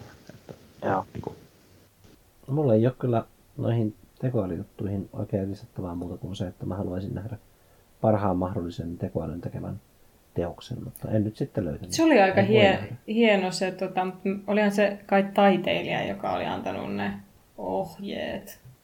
Se valokuvakilpailun voittaja, mä voin laittaa tämän linkin tuonne show notesiin, joka paljastui, tota, voitti jonkun siis valokuvakilpailun ja paljastui tekoälyn tekemäksi. Niin tää oli kyllä oikeasti Okei. aika hieno, hieno tota, tämä kuva. Wow. Siis mä sanon vau niin kuin ennakkoon. Mä oon mietinkin, että jotain? en mä vielä edes ko- laittanut, ko- painanut control Vtä, mutta minä kysyin ChatGPTltä, että show me the best image generated by AI. Se antoi minulle, se kertoo ensin, että se ei voi tota, näyttää minulle kuvia, mutta se voi antaa minulle listan ää, näistä tota, ää, parha, sen mielestä parhaimmista teoksista, joista ensimmäinen on tämmöinen kuin Portrait of Edmond de Bellamy. Ja tämä on vissiinkin Obvious-nimisen AIin generoima. Ja se myytiin huutokaupassa neljä- 432 000 vuonna 2018, eli niin se oli ensimmäinen, okei. Eli tämä nyt oikeastaan antaa taas vähän niin kuin eri, eri vastauksia kuin mitä me halusin, mutta tuo oli ensimmäinen tota, tekoälyn generoima teos, joka, joka myytiin tota, merkittävässä taidekaupassa. Mm. Mä katselen tässä just tota Marilynkin tämä kuvaa ja nyt kun mä tiesin, että tämä on tekoälyn tekemä, niin mä aloin katsomaan kaikkia yksityiskohtia, niin kuin tuota kättä. Vähän niin kuin, että mitos kädessä oikein on meneillään, kaikkea tämmöistä. Niin kuin... Siis toi takana oleva nainen on enemmän kuin tämä edessä oleva nainen, niin tota, jotenkin epämääräisiä yksityiskohtia omalla. No siis näet sä ton käden, mikä on tuossa olkapäällä? Joo, to, siis toi, joka näkyy tuossa enemmän kokonaisena. Niin. Se on jotenkin niin luurankomainen ja you know, toi pikkusormen ja nimettömän väli on semmoinen outo. Niin joo, vähän. Niin, ja tekoälyllähän on se on niin kuin sellainen tunnettu juttu, että tekoäly on, äh, on tekoälyllä on vaikeuksia generoida, generoida käsiä, mutta siinäkin on kyllä edist, edistys tapahtunut. Ja mietin, että tuosta kuvasta, jos me näkisin vaan ton niin kuin, ilman, että miettisin nyt tästä tekoälyä ja tekoälyä ja että tekoäly voi generoida kuvia, niin emme välttämättä kyseenalaista sitä, että kyllähän ihmisillä on erilaisia käsiä. En tiedä, toi on kyllä. Mutta se voi myös olla, että siinä voi olla valon oikku, että jos se käsi olisi vähän liikkeessä myös. Niin, ja, ja siis kaikkea, mutta et kyllähän se kertoo tosi paljon, että tämä on kuitenkin mennyt niin kuin läpi tuossa kilpailussa. Mm. Niin kyllähän sitä silloin aika moni ihminen katsonut ja todennut, että, että siinä ei ole mitään erikoista. Tai että voi, voi olla jotain erikoista, mutta ei, että sitä ei ole silleen niin kuin ajateltu, että joo, että tämä on tekoälyn generoima. Että kyllähän se, Joo, se jo todistaa jotain. joo. En, en mä tiedä. Siis mitä enemmän mä katson tuota kättä, ja mä oon siis katsonut tätä kuvaa muutenkin. Mä nyt on niin kuin aina välillä mä katson jotain muitakin asioita tässä kuvassa. Mutta sitten mun silmät palaa aina tuohon. No, se on mitä se on. Noita ihmisiä ei ole oikeasti olemassa. Mutta ei ole myöskään olemassa ihmisiä, jotka on maalattu vaan silleen mielikuvien perusteella. Mitäköhän niille on taking pictures-tyypeille kuuluu? Ää, nehän on tehnyt muutamia jaksoja tästä tämän vuoden puolella. Ai jaa. Ne teki joskus alkuvuodesta. Meikin laitoin sen linkin johonkin jaksoon, minkä ne oli tehnyt. Aa, ai siitä oli puhettakin. No, joo. Joo, tai ainakin sillä, että me laitoin linkiä. En muista, kyllä se vastasi siihen, mutta, mutta joo, ei ne mitenkään niin aktiivisesti tee, mutta tota, on muutama jakso tehnyt tuossa. Okei. Okay. Five by five. Seurataan. Special episode. Kyllä. Ei kun nämä on 18. Aina on niin eri Se on varmaankin eri fiidi. Minullakin oli nimittäin sillä että se siihen vanhaan fiidiin ei päivity ne, että se pitää mennä jonkun niin kuin, se pitää, se pitää hakea sieltä niin uudestaan se podcast ja sitten tilata se uusi fiidi. Aha, okei. Okay. Koska ne ei varmaankaan enää ole siinä niin 5x5 verkostossa mukana. Minäkin kuulin tuosta vaan, että ne tekee uusia jaksoja, niin tota, kun seuraan toista niistä sitä Billiä tota, Twitterissä ja Instagramissa, niin Tänä vuonna marraskuussa ja myös tota, toukokuussa ja helmikuussa. Aa, mä en ole koskaan käynyt näiden sivuilla. Se on aina jännä, kun on, on vaan kuunnellut ääntä, niin kuin kymmeniä vuosia kuuntelee podcastajien ääntä, ja sitten näkee yhtäkkiä niiden kuvan, ja on sille, että aa, mun mielikuva oli aivan täysin erilainen. Mun piti kirjoittaa Googleen, että on taking pictures, niin mä kirjoitin on writing. Mulla on vähän kirjoittaminen mielessä. Mä katselen tätä You Did That Wrong, Make It Right oletuskuvaa tässä. Niin tää on kyllä, mä en tiedä osaaks, jos tekoäly tekee valokuvan, niin ajatteleeko linjoja silleen, koska siis mua miellyttää hirveästi tässä kuvassa se, mitä mä joku aika sitten mietin, että kun on tullut vähän parempi musta ottamaan valokuvia, mä en tiedä yhtä, että on, onko musta johonkin, mutta mä oon huomannut, että mä mietin paljon linjoja, että mä asettelen asiat kuvassa silleen, että on tasapainoa, että jos on joku kirkas valo, että se vie niin kuin pienemmän tilan ja sitten on niin kuin, tai niin kuin, että just sillä, että niin kuin tulee joku tietynlainen tasapaino ja sitten asiat ovat sillä tapaa linjoissa, että ne niin kuin tavallaan osoittavat toisiinsa ja miellyttävästi, niin mä en tiedä, näettekö te nyt tätä? Ää, kyllä me vissiin kaikki ollaan. Joo, siis Kyllä mäkin näen tämän kuvan. Mä just katson, että tässä menee tää, tässä on tää kattotuuletin ja Joo, mutta siis mä haluan pistää tämän tänne sonotseihin. No minä laitoin kyllä sen No okei. Okay. sanotseihin, että No sit. se tietysti päivittyy jollain aikavälillä, että Niin, päivittyy. Jos kymmenen vuoden päästä joku katsoo, no kymmenen vuoden päästä ei otettaisi nettisivuilla. Mutta siis te aina kumpikin katsotte tätä valokuvaa, niin siis toi on musta hyvä valokuva. Ja siinä on jotain semmoista, kun katsoo tekoälyn tekemiä valokuvia tai kuvia, niin nehän ei ole valokuvia, nehän on vaan kuvia. Niin jo- joku tämmöinen niin asettelu niistä monesti puuttuu. Joku semmoinen, se on hyvin yksinkertaista, mutta se on jotain, mikä niin kuin ihmiset, kuvaajat, ne vaan niin kuin haluaa saada sen aikaan siinä kuvassa. Se ei ole mitään semmoista pakonomasta, se on vaan, että se vaan tulee luontevasti. Että se sommittelu on hyvä. Jokin siinä niin kuin koskettaa. Et, tätä on nyt tosi vaikea taas verbalisoida, mutta heti kun mä näin tämän kuvan, mä olisin, että aa, hyvä kuva. Ja sitten tekoälyjutuista harvemmin tulee semmoinen, että hyvä kuva. Niin kuin silleen, että tämä on rajattu ja sommiteltu sinne tietyllä tapaa. Niin, musta tuntuu, että jos mä näkisin tämän kuvan ja tämän, niin kuin, joka on voittanut tämän valokuvakilpailun niin kuin, ilman, että mä tietäisin, tai jos mulle sanottaisiin, että mun pitää valita, että kumpi näistä on tekoälyn tekemä, Mm. niin mä varmaan olisin valinnut tämän, siis tämän värikuvan, tämän, joka on täällä on Taking Pictures. Mä olisin valinnut sen niin kuin heittämällä. joo joo, joo sama. Et tosi veikeetä. Joo. Niin, minun mielestä tuossa just siinä, siinä voittajakuvassa, siinä noissa just katseissa on jotain semmoista aika inhimillistä, mikä just Niin. herättää tavallaan ne jotenkin ne henkilöt eroa minun mielestä. Ja Joo. mikä tavallaan siinä on niinku se vetoava asia. Kun taas Joo. sitten tämä tää, tota Bill Whitemanin kuva, mitä, mikä on tässä on Taking Pictures, niin tosi paljon, niin tässä taas niinku, tämä on jollain tavalla ehkä jotenkin vähän surrealistinen sillä, että tässä yhdistellään niin eri elementtejä aika silleen, niin kuin, ö, tavallaan sa, niin kuin, tavalla, mikä vaikuttaa vähän niin kuin satunnaiselta, tai että, siinä, niin kuin, tai että luodaan vähän sellainen outo ilmapiiri, mikä taas sitten voisi just helposti niin kuin, sopia johonkin, niin kuin, että joku tekoäly on vaan niin kuin, tota, yhdistellyt eri, eri elementtejä. Onkohan Bill Watmanni tyytyväinen tähän kuvaan? Oletko kuunnellut tuon jakson? Ää, en ole muistaakseni kuunnellut tuota jaksoa, mutta eiköhän se ole tyytyväinen, kun se on se julkaistu tässä. Hyvä, kun tuon jakson nimi on, että teit sen väärin, tee se oikein. Niin sitten just mietin, että onkohan tuossa kuvassa joku semmoinen, mitä mikä sitä itseä ärsyttää tai jotain. Niin, no nämä on vissiin joka jakson kohdalla on joku kuva, et en tiedä, onko ne vaan heittänyt siihen jotain satunnaisia, mitä ne ottanut. Aivan. Joo, mä en ole, näin muuten loppuu tosi äkkiä nämä jaksot tässä sivulla, eli ne on oikeasti, ne on oikeasti tehnyt vain muutaman. Ei, mutta onhan tuolla, sieltä voi mennä Ai, niinku postia. Wow, joo, tässä on iso käppi, 2018 ja sitten 2023, että Niin. Täytyy kuunnella, hyvänen aika. Mä kyllä haluaisin löytää nämä jostain Spotifystakin, kun en mä voi pitää kännykkää auki, kun mä oon töissä. Ää, mut siis löydät sen, sen ihan niinku saat sen ihan podcast-sovellukseen. Ai niin, niin on, mulla on varmaan joku sovellus kiikkana taas. Tää on taas Missä yleensä kuuntelet podcasteja? Spotifysta. Mä ennen Spotifysta. kuuntelin... No, ennen, äänensävy pöyristynyt.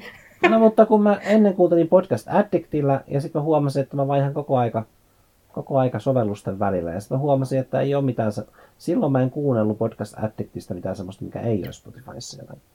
Mm. Nyt mä menen Podcast Addictiin. Tälleen tämä pikkuhiljaa murenee tämä podcastin alkuperäinen idea, että ihmiset siirtyy no, käyttämään Spotifyta. No mä oon pahoilla, mutta kyllä mäkin ennen. Se, siitä on varmaan kauan aikaa, mutta mä sanoin, että pitää käyttää jotain oikeaa sovellusta, koska siellä on ominaisuuksia. Mutta sitten mä vaan jotenkin niin valuin, valuin pois. Mm. Se vaan, Mikä se kohtalo on jollakin Niin, yksi kerrallaan meidät viedään sinne. Jep. Mm. Mutta kun tässä on se, että kun se on niiden podcastajien syy, kun ne laittoi ne ohjelmansa Spotifyhin, niin sitten mä löysin ne sieltä. Niin. Joten... Mutta ehkä ne on mennyt sinne, koska ihmiset on siellä. Tai No, mutta mä, mä en ollut siellä. En mä ollut siellä.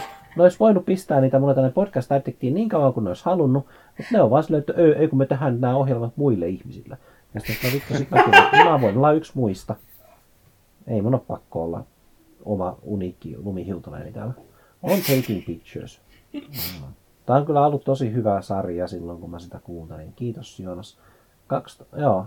Joo, tämä on kyllä, oli yksi minun lemppariporkisteista. Ja kyllähän noita, mitä noita uusimpia on kuunnellut, kyllä se niin samalta, samalta kuulostaa. Että siinähän on aika pitkälti se noiden kahden juontajan se semmoinen henkilökemia ja miten ne, tota, niiden jutut ja mielipiteet mm. ja kaikki. Niin se on, sitä on niin kuin kiva kuunnella. Ja ne on puhunut mm. aika henkilökohtaisiakin asioita tuossa. Että se, tota... On. Jes, mä löysin sen.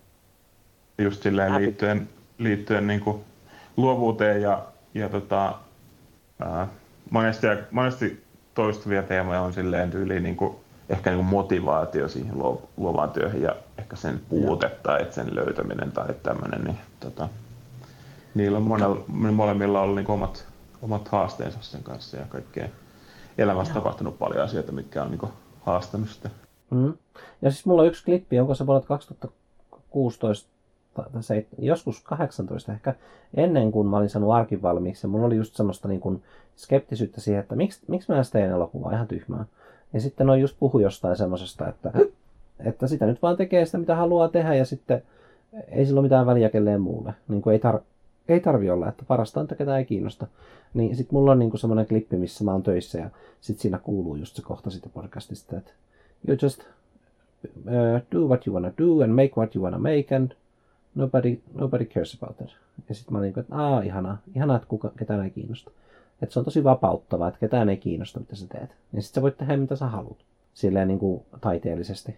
Niin, ei tarvi kiinnostaa. Ja sitten jotain joskus saattaa kiinnostaa, ja se on tosi positiivista, että just tuossa tota, että aina jos on ollut silleen niin kuin, kun musta tuntuu, että semmoinen palaute on mulle vähän harmillista, että joku ei, ei sano itse, että miksi jokin on kiinnostavaa tai hienoa, mitä on tehnyt, vaikka leffa, vaan sanoo, niin kuin, että wow, tämä on muuten semmoinen, mikä voisi kiinnostaa semmoista ja semmoista tahoa, tai tässä on semmoisia juttuja, mitkä voisi verrata semmoisiin ihmisiin. Mä niin kuin, että öö, eihän tuolla ole mitään merkitystä, että kiinnostaako sinua vai ei, on se tärkeämpi. Mä en ole siis sanonut tälleen, mutta mä oon huomannut, että mulla on tullut vähän semmoinen niin ontto olo itselleni, että mä, mua ei edes mua itseäni ei kiinnosta ajatella, että ketä kiinnostaisi. Että jos sattumavaraisesti tulee vastaan ihminen, ketä kiinnostaa, niin se on tosi hieno ja positiivinen juttu, mutta se ei ole niin kuin pakollista. Että sitten niin kuin markkinointi on eri asia, että jos haluaisi rahaa, niin sitten se on. Mä näin muuten, ootteko te nähnyt sen kolmen minuutin haastattelupätkä, missä Lynch kertoo siitä, kun Lukas, onko se Ron Lukas? No, missä se Ron Lukas? Kuka teki Star Warsit? Siis George Etka, Lucas. George Lucas, no niin mitä vittu. Sori, että kiroilin. Piip, piip. Tuo pistää siinä aikaisemmin. Piip, kiroilee. Niin. Äh, George Lucas pyysi 80-luvulla äh, Lynchin käymään, että haluaisikohan se ohjata kolmannen Star Warsin, eli siis Jerin paluun. Ja se on niin mainio kolme minuuttia, kun Lynch kertoo siitä, kun mä en nyt en selitä sitä kokonaan, mutta se alkaa sillä, että on aina tykännyt Georgeista, koska hän tekee mitä hän rakastaa, ja minä teen mitä mä rakastan, mutta George tekee satoja miljoonia sillä, mitä hän rakastaa, joten ajattelin, että voisi käydä juttelemassa. Ja sitten se menee siitä niin kuin silleen hauskaan suuntaan sen tapaaminen. Että mä link, linkitän sen. Ja siis niin kuin Lynch, se, se on niin mainio ukkeli ollut. En nyt tarkoita mitenkään ylistää sitä siksi, että se on ukkeli, vaan siksi, että sillä on semmoinen sympaattinen ote noihin. Joo, silloin ihan hyvä asenne. Tota, tuntuu olevan noissa, jos on jotain haastatteluja nähnyt tai lukenut. Niin... Äh, milloin valittaisit huonoja uutisia? Minun tota, äänitys oli loppunut 46 minuutin kohdalla.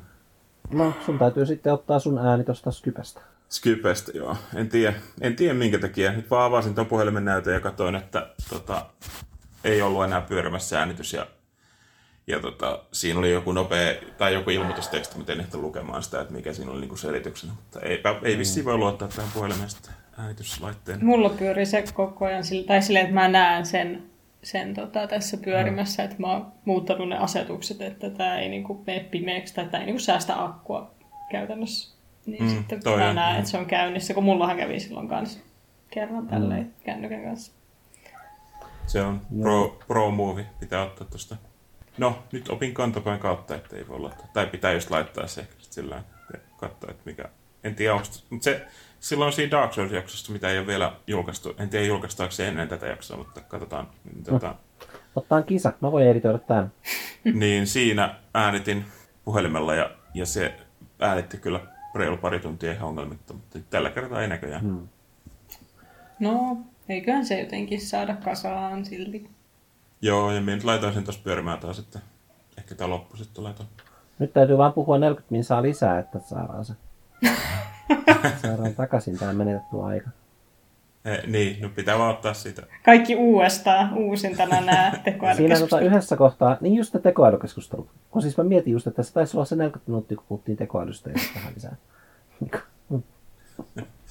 Et ehkä voi pistää sinne show notesihin, että jos haluaa skivata tekoälykeskustelut, niin sitten pääsee myös saalla Skype äänenlaadusta. Mutta, yep. Mutta tosiaan tämä mun systeemi, että mulla on kolme eri laitetta kaikki omiin tarkoituksiinsa, niin ehkä mä sitten olen oikealla jäljellä. Niin, no niinhän se on minullakin tässä nyt, niin meillä on äänitys ja, ja Skype on niin kuin eri laitteella, mutta puhelimessa on tietysti, kun se on, siinä on niin kuin, sitä ei ole tehty äänittämiseen, niin ei mm. ehkä voi luottaa, että ne, että ne puhelimet kuitenkin, niin kuin, tai ne puhelimien käyttöjärjestelmät varmaan aika usein niin kuin, tappaa niitä taustaprosesseja sieltä, että just säästääkseen akkua, akkua tai Joo. muuta. Mutta sitten tuo Marin tapa, että laittaa vaan sen, että näyttö pysyy päällä, niin se varmaan kestää sitten myös sen, että sieltä ei, ei, ei tota, poisteta niitä prosesseja mm. pyörimällä, pyörimästä taustalla, jos ne on näytöllä.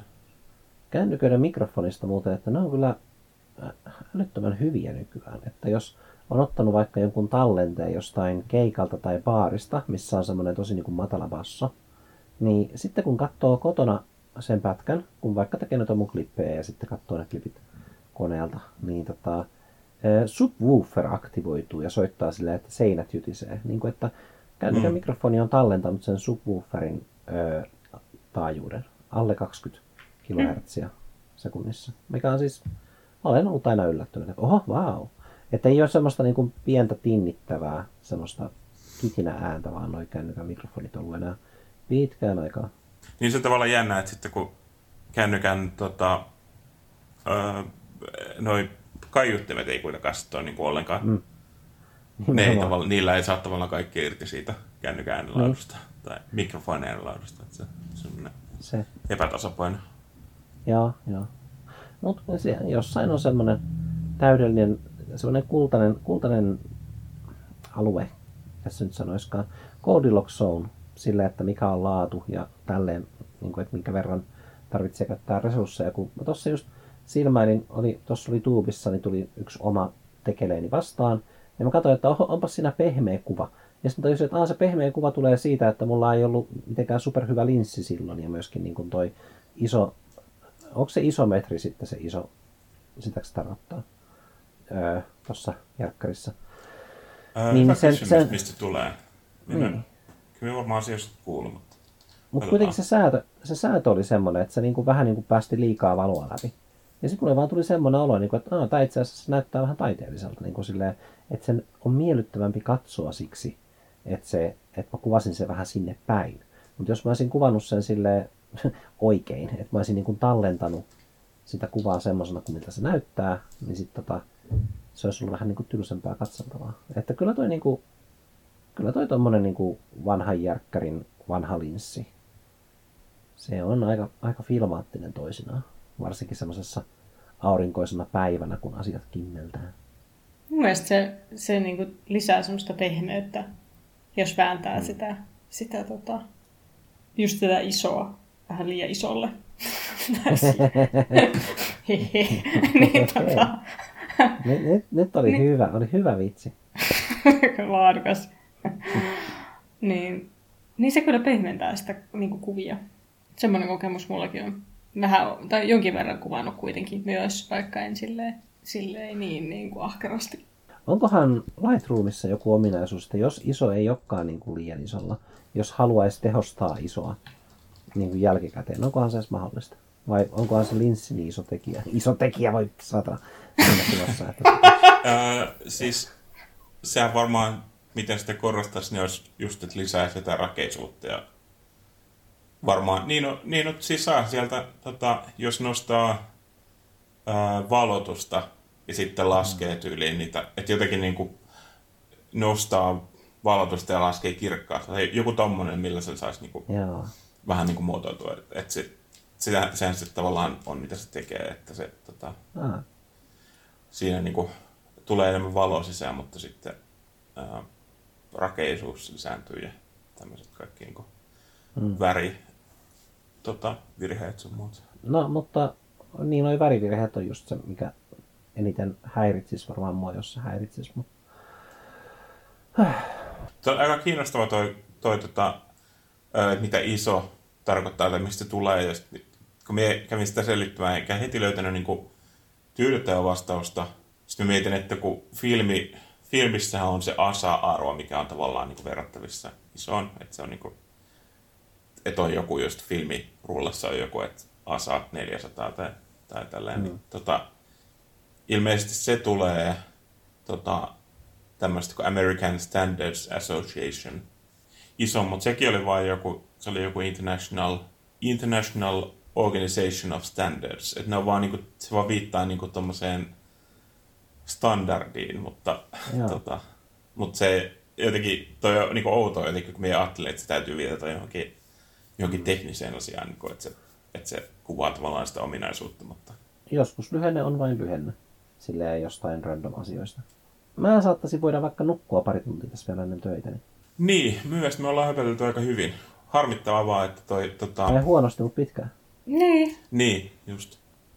Mutta tota, harmi, että tämä myyn äänitys nyt meni mönkään, mutta pitää katsoa ehkä siitä Skype-äänityksestäkin saa selvää sen verran. Kyllä sit saa. Siis mä uskoisin, mä just ajattelin tässä taas, kun mä olin pistää snauhuria, että kyllähän ne jotkut vain niin kuin ottaa Skype-tallenta ja putsaa sitä vähän sen. Niin kuin niin, se on oikeasti niin. ihan validi joillekin, mutta kun me ollaan vähän niin kuin parempien joukossa, me ollaan vähän, me ollaan vanhoja tekijöitä ja tiedetään oma arvomme. Niin siltä feilataan tälleen amatöörimäisesti. Kyllähän tommosia feilejähän käy. Siis tota, Mä just tuossa katoin jonkun, mä en muista kuka tubettaja se oli, mutta se tekee semmosia niin kuin, vähän niin kuin yhdellä kertaa kuvaa. Ei silleen, että sen haaste olisi mikään yksi otto, mutta että sen tyyli on semmoinen, että se niin kuin, ei niin kuin silleen leikkaile niin paljon. Ja sitten se just oli avoin siitä, että sen pitää ottaa niin kuin muutaman, joskus ainakin, tai ainakin kaksi kertaa ennen kuin se on silleen tyytyväinen. Että se tuntuisi vähän silleen ehkä teennäiseltä, että kun se kuitenkin koittaa olla luonteva. Mutta sitä se on, että ne vaan menee niin kuin pieleen. Että joskus sillä on niin kuin fibailee noin tekniikka. Ja sille, että no, kukaan ei saa tietää, että tekniikka fibaa. Mm. Eikä jos me ei oltaisi sanottu mitään tuosta 40 minuutista, jos on jos vaan niin leikannut, voisi tämä nytkin editoida sille, että me ei puhuta siitä, mutta antaa olla, läpinäkyvyys on A ja O. Niin tota, ei olisi välttämättä kuulija edes pistänyt supervalon merkille, että hmm, Joonaksen ääni on vähän erilainen. Se olisi vaan niin kuin, mm. tottunut siihen äkkiä, tai jos jopa saattanut ajatella, että olikohan se koko aika tuommoinen. Ehkä, en tiedä. Niin, niin mm. Ja siis toi kun, tai vielä yksi semmoinen perfektionististi juttu, että tota, kun se Juli, kenen kaatein kirjaa, niin laittoi, että jee, kirja on nyt valmis, niin sitten sinne tuli ö, ekojen kommentoijien joukossa, oli tyyppi, joka oli silleen, niin kuin, että olen niin kateellinen, koska minä en koskaan saa mitään valmiiksi ja julkaistua, koska olen perfektionisti.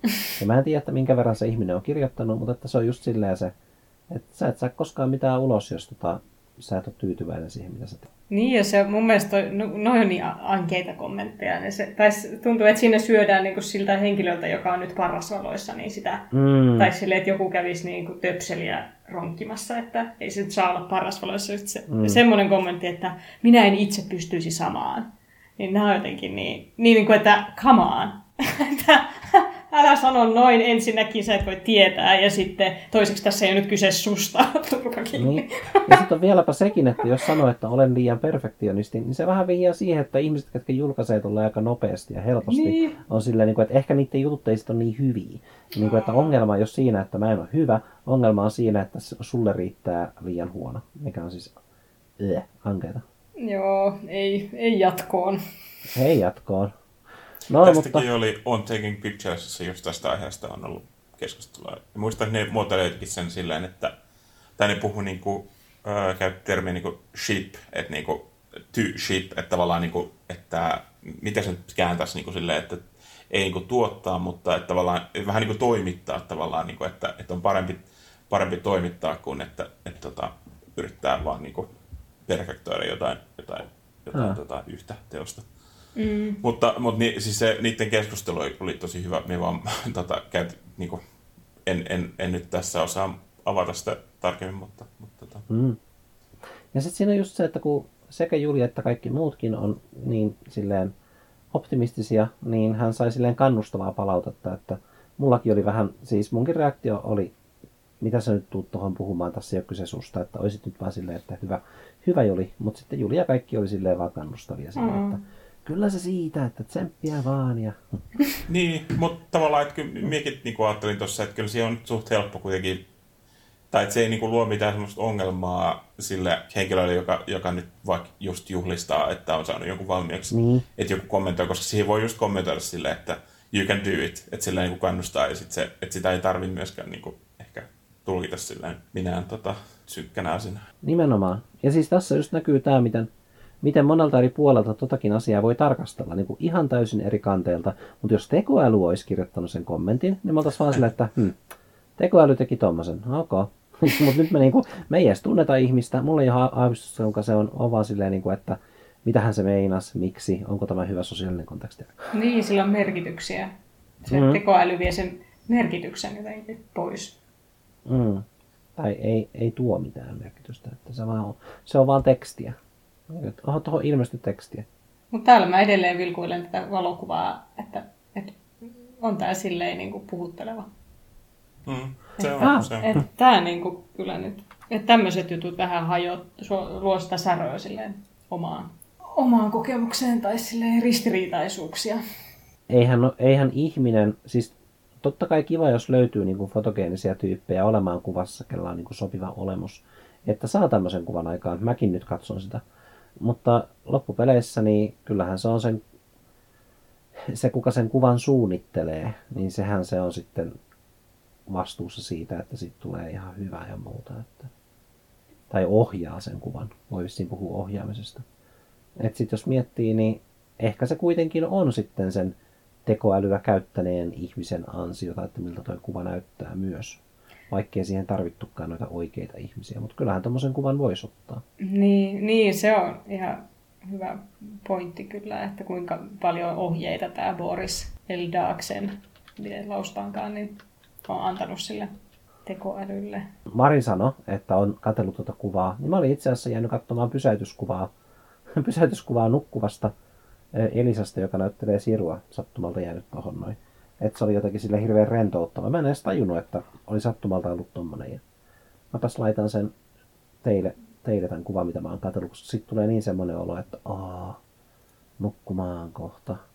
Ja siitä tulee myöskin mieleen se, että kun on, on niin kuin oikea ihminen siinä kuvassa ja se tekee jotain, vaikka tolleen niin kuin näyttää nukkuvalta, niin se luo tiettyjä tuntemuksia omassa päässä. Semmoisia, niin kuin, että minäkin haluan nukkumaan. Ai ai, nyt te näette, mitä kaikkia välilehtiä mulla on auki. Eli siis ihan kaikki, mistä ollaan puhuttu. Ei kuitenkaan tämä muu. Mä muistan, että mä kävin äh, ekana tota, tietotekniikan opiskeluvuonna kävin yhden kurssin, missä en, en, en, niin kuin, mä en rajaa tätä tarkemmin, mutta mm. äh, kävin yhden kurssin, missä yksi tota, sen vetäjä, joka siis se oli tehnyt niin kuin, ne ei edes ollut niin kuin live, live-luentoja, vaan oli niin kuin tallenteita, mutta niissä oli just silleen, että siinä oli niinku, tota, näytön kaappaus video niin kuin koko, koko ruudusta, eikä vaan niin kuin ikkunasta. Mikä, tai no, niin oikeastaan jos ottaa selaimesta, niin siinähän näkyy myös kaikki välilehdet, niin kuin, että niitä ei oikeastaan helposti saa livenä edes rajattua pois, vaan ne pitää sitten rajata jotenkin niin kuin jälkeenpäin. Mutta, mutta se oli joka tapauksessa jättänyt ne. Ja sitten se oli vielä niin kuin hauskaa, että se oli, se oli tarkoituksella jättänyt sinne, tota, tai oletan, että tarkoituksella tota, jättänyt sinne semmoisen välilehden, missä oli, se oli Googlen kuvahaku, jossa oli tota, hakusanana Fluffy Kittens. se, se, oli vaan siellä taustalla silleen, se ei koskaan tietenkään viitannut siihen mitenkään, eikä se, eikä se niinku avannut sitä, sitä, sitä tota, välilehteä, mutta se oli vaan siellä taustalla. Ja tota, just silleen niinku, mielestäni se on niinku nerokas, koska se, se just niinku, tavallaan siinä niinku, se oli semmoinen nyökkäys tavallaan, että joo, tiedän, että, että vakoilet näitä väk- minun avoin, avoinna olevia väkilehtiä. Mm. Tota, sitten siellä oli Fluffy Kittens. Mun oli ihan pakko googlettaa Fluffy Kittens ja ottaa kuvahaku. Onhan näks, ne hyvin pör. Pör ja pehem. Miekin muistaa, että googlasin sen jossain vaiheessa, että piti katsoa, miltä se nyt näyttäisi. Joo. No niin, hölmön näköisiä tämmöiset pörröiset kissat. Aa, mutta tää on tota, ää, niin kuin edelleen mä jankkaan tästä valokuvasta, mutta tämä on niin kuin osa tämmöistä sarjaa, siis Fake Memories-nimistä sarjaa. Ahaa. Että se niin kuin, sillä on merkitystä niin kuin sitä kautta myös, että siihen on käytetty tätä, tätä tota, AI-tä apuna. Mä voin laittaa tämänkin. Mm. Meipä tulee nyt tämmöiset vanhan kunnon show notesit, tämmöiset pitkät. Vanhat kunnon. Ajoilta, kun ajateltiin, että ihmiset lukevat show noteseja. Oh. Oh, ehkä mä laitan Meillähän on jossain vaiheessahan tota, yritettiin pakottaa jotain suomenkielistä nimeä niille. Olisi ohjelmatiedot. Joku... Oh, ohjelmatiedot, kyllä. Miksi ei me tehty sitä? Miksi ei me tehty sitä? Hei, nyt kyllä kirjoitetaan jatkossa sinne ohjelmatiedot. Eikä kirjoita. Show Okei. Okay. No voidaan kirjoittaa se. Eikä kirjoiteta, kirjoitetaan show notes. Mä ymmärrän kyllä. Jos me lähettäisiin sille tielle, että me kirjoittaisiin sinne ohjelmatiedot, niin se, se olisi sitä outoutta, minkä takia ihmiset luulee meitä kultiksi. Oikeasti. Se olisi, mitä ihmettä, nämä kirjoittaa tänne ohjelmatiedot. Mä en ole kattonut kans internet comment etikettiä pahemmin sille pari vuoteen. Ei siksi, että se olisi huono, ei vaan tullut katsottu YouTubeen. Niin, silloin täällä jakso, että My videos that didn't age well. Mikä siis kiinnostaa kyllä kovasti, koska sillä on semmoista aika karkeata huumoria, mutta se ei NS ole niin kuin paha tyyppi. Tai siis se ei ole NS paha tyyppi. Että se ei ole silleen, mä en ole koskaan aistinut, että se olisi semmoinen niin kuin, öö, syrjivä tai mitään. Mua kyllä kiinnostaa sitten nähdä, että mitkähän sen videot ei ole vanhentunut kovin hyvin. Ai, täällä on yksi mm. rokotteista, mutta se ei ole kyllä koskaan vastustani rokotteita, että se varmaan, no katsotaan. Tässä on siis, se on jakanut tämän videon niin kuin osiin, mistä näkyy ne nimet, niin Rude comments. Onpas tälläkin paljon mainostusta. Mutta se on kyllä myös kommentiketillä, että sen tota, se aina tekee niin kuin, tässä näyttäisi olevan yksi viidesosa ehkä niin kuin mainosta keskivaiheella, mutta se aina tekee semmoisen mini ö, tarinan siitä mainoksesta. Että se on semmoinen hassu juttu. Että mm. Ne ei ole koskaan niin kuin, tuntunut ikäviltä. Että aina kun se alkaa, mä oon sille, että äh, pitäisikö hypätä tämä mainos ohi. Mutta sitten mä oikein, että onpas tää viihdyttävää. No itse asiassa toi mainos oli melkeinpä paras osa tätä jaksoa. Joten... Wow. Tulee vähän mieleen, eikö tuolla tota, Jenkeistä äh, tota, monet ihmiset katsoo Super, Super Bowlin, eli amerikkalaisen jalkapallon sen niin ison, isoimman huipennuksen aina, niin tota, katsoo sen takia, että, että siellä on No se, siellä on se halftime show ja sitten on ne, ne mainokset, joihin käytetään niin kuin, miljoonia euroja, että saadaan, tai miljoonia dollareita, että saadaan se paikka, ja sitten niin mainoksia käytetään myöskin tosi paljon rahaa. Se on niin iso, iso tämmöinen kapitalismin riemujuhla. Joo. Nyt kun mulla on palkka vähentynyt, sivupolkuja sivupolkuja, mutta siis nyt kun palkkaa tulee tosi vähän, niin mä niin nautin siitä, että jos mä ostan vaikka kympillä jotain, niin siis mä oikeasti niin kohdistan sen mun rahan. Että mä oon silleen, että nyt mä ostan tämän asian kympillä, vaikka jonkun syötävän tai juotavan, ja sitten mä nautin siitä. Kun ennen se oli silleen, että kun rahaa, eihän mä nyt koskaan niin ollut tuhottomasti rahaa, mutta silleen, että mä tulin toimeen ilman, että tarvitsi miettiä. Niin sitten asiat ei enää niin kuin tuntunut niin arvokkailta, että vaikka joku pizzakin, no vähän niin kuin, että tässä sitä nyt syödään pizzaa, tralala. Nyt jos ostaa pizzan, on silleen, niin kuin, että ah, nyt mä oikeasti haluan pizzan ja mä mietin, mitä siihen tulee päälle. Ja sitten mä oon silleen, että ai, että onpa hyvää. Niin kuin, Mm. Mm. eikä tämä nyt kauan ole kestänyt, pari kuukautta, mutta siis mä oon niin kuin, mä kuitenkin olin silleen tosi tosi kauan niin kuin, ö, opiskelijapudjetilla tai alle, koska oli kaikenlaisia jänniä juttuja elämässä meneillään, mitkä niin kuin söi, söi rahaa, mitkä ei ollut semmosia, niin ei ollut ö, alkoholismia tai en polttanut tupakkaa tai silleen, mutta niin kuin tupakkaa menisi niin paljon rahaa, mutta kuitenkin, ö, mutta kuitenkin oli semmoinen kolme euroa päivässä budjetti, niin silloin kyllä, mä muistan, että silloin mä sain joitain elämäni parhaista halvoista aterioista ihan vaan siksi, koska mä nyt vaan halusin sen aterian. Ja sitten sen maksu tai jotain tämmöistä. Tai joku sarjakuvalehti tai semmoinen albumi. Että oo, onpas kiva omistaa tämä. Niin. No minulla on kyllä tota, ehkä, tai minulla ei ole tuommoisia positiivisia kokemuksia kyllä jäänyt ehkä yhtään niistä, joista kun on ollut tosi vähän rahaa, mutta mm. ehkä tavallaan, että niin kun nyt joku semmoinen, joku niinku raja on, että, että tavallaan, että elää niinku tosi pienesti mm. ja tavallaan se pakottaa nauttimaan niinku pienistä asioista ja sitten se, se voi olla niinku nautinnollista, mutta jos menee sen alapuolelle, niin sit se on niinku aika kurjaa, tai niinku, en kyllä voi suositella kenellekään. Tähän ihmisillä on erilaisia kokemuksia. Niin. Se, se voi myös olla vähän niin kuin silleen siitä kiinni, että onko, onko löytänyt jonkin, niin kuin, jos on niin kuin löytänyt jonkun semmoisen halvan itselle hyvän asian. Niin, niin. Esimerkiksi tulee mieleen yksi paita, mikä mulla on. Mä silleen, että jee, tämä paita on ihan paras. Se on ollut mulla 15 vuotta. Mutta on ehkä on just se, että silloin kun on ollut tosi vähän rahaa, niin sitten tuntuu, että ei ole niinku oikeasti varaa käyttää mihinkään muuhun kuin ruokaa. Et, tai niinku mm. ruokaa ei vuokraa sillä että ei oikeasti... Niinku, Aivan.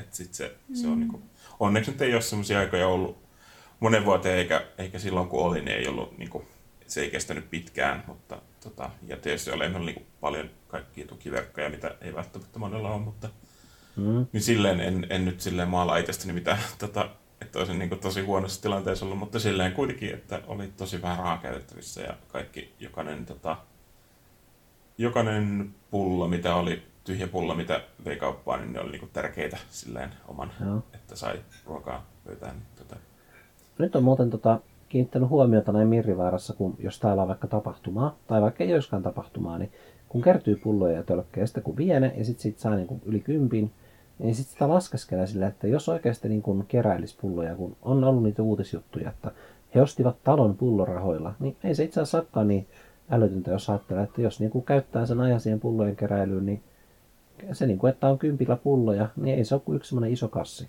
semmoinen Lidlin kassi. Ja riippuu vähän, että mistä kerää, niin kyllä se on ihan mahdollista.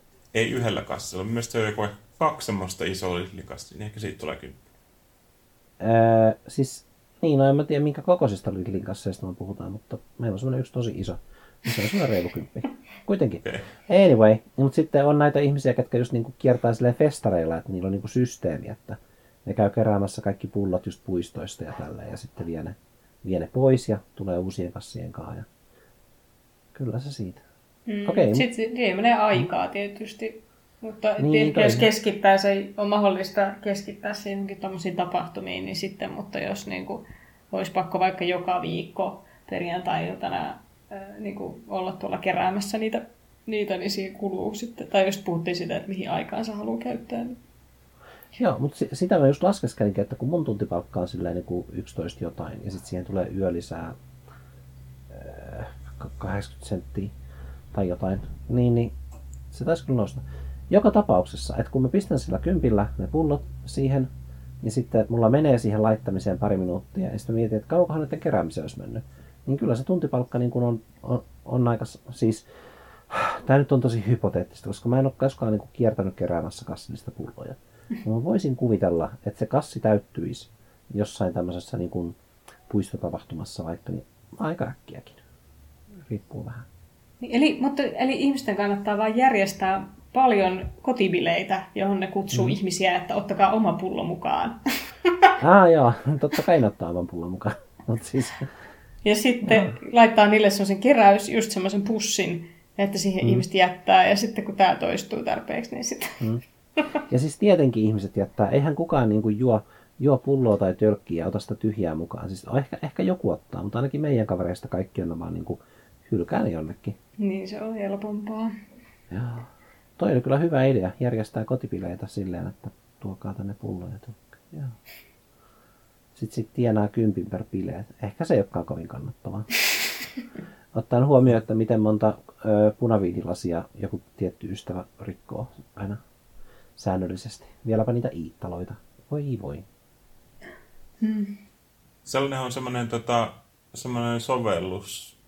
En tiedä, onko se jopa suomalainen sovellus, mikä tota, minne voi ilmoittaa, tota, jos, jos on, niin kuin, että voi ilmoittaa, ää, että niin kuin, en en tiedä millä termeillä tästä pitäisi puhua, niin ostaa vai niin kuin, että vastaanottaa niin kuin, tyhjiä pulloja ää, palautettavaksi, tai sitten voi myös niin kuin, ilmoittaa, että minulla on X määrä tyhjiä pulloja, ää, ja sitten mm. joku voi niin kuin, ilmo, ilmoittaa, ha, ilmoittautua hakemaan ne, ja sitten siitä menee joku, joku pien välityspalkkio sille sovellukselle, ja sitten, mutta se on kuitenkin tämmöinen, niin kuin, että jos joku ei jaksa viedä omia pulloja, niin voi, tota, tai sitten jos joku, joku haluaa kerätä pulloja, niin voi, voi käyttää tuommoista sovellusta. En usko, että se on kovin suosittu ainakaan Jyväskylässä. Joo, ei varmaan. Ja sit jos se on niin yli yksi, niin silleen pullo jossain. Niin...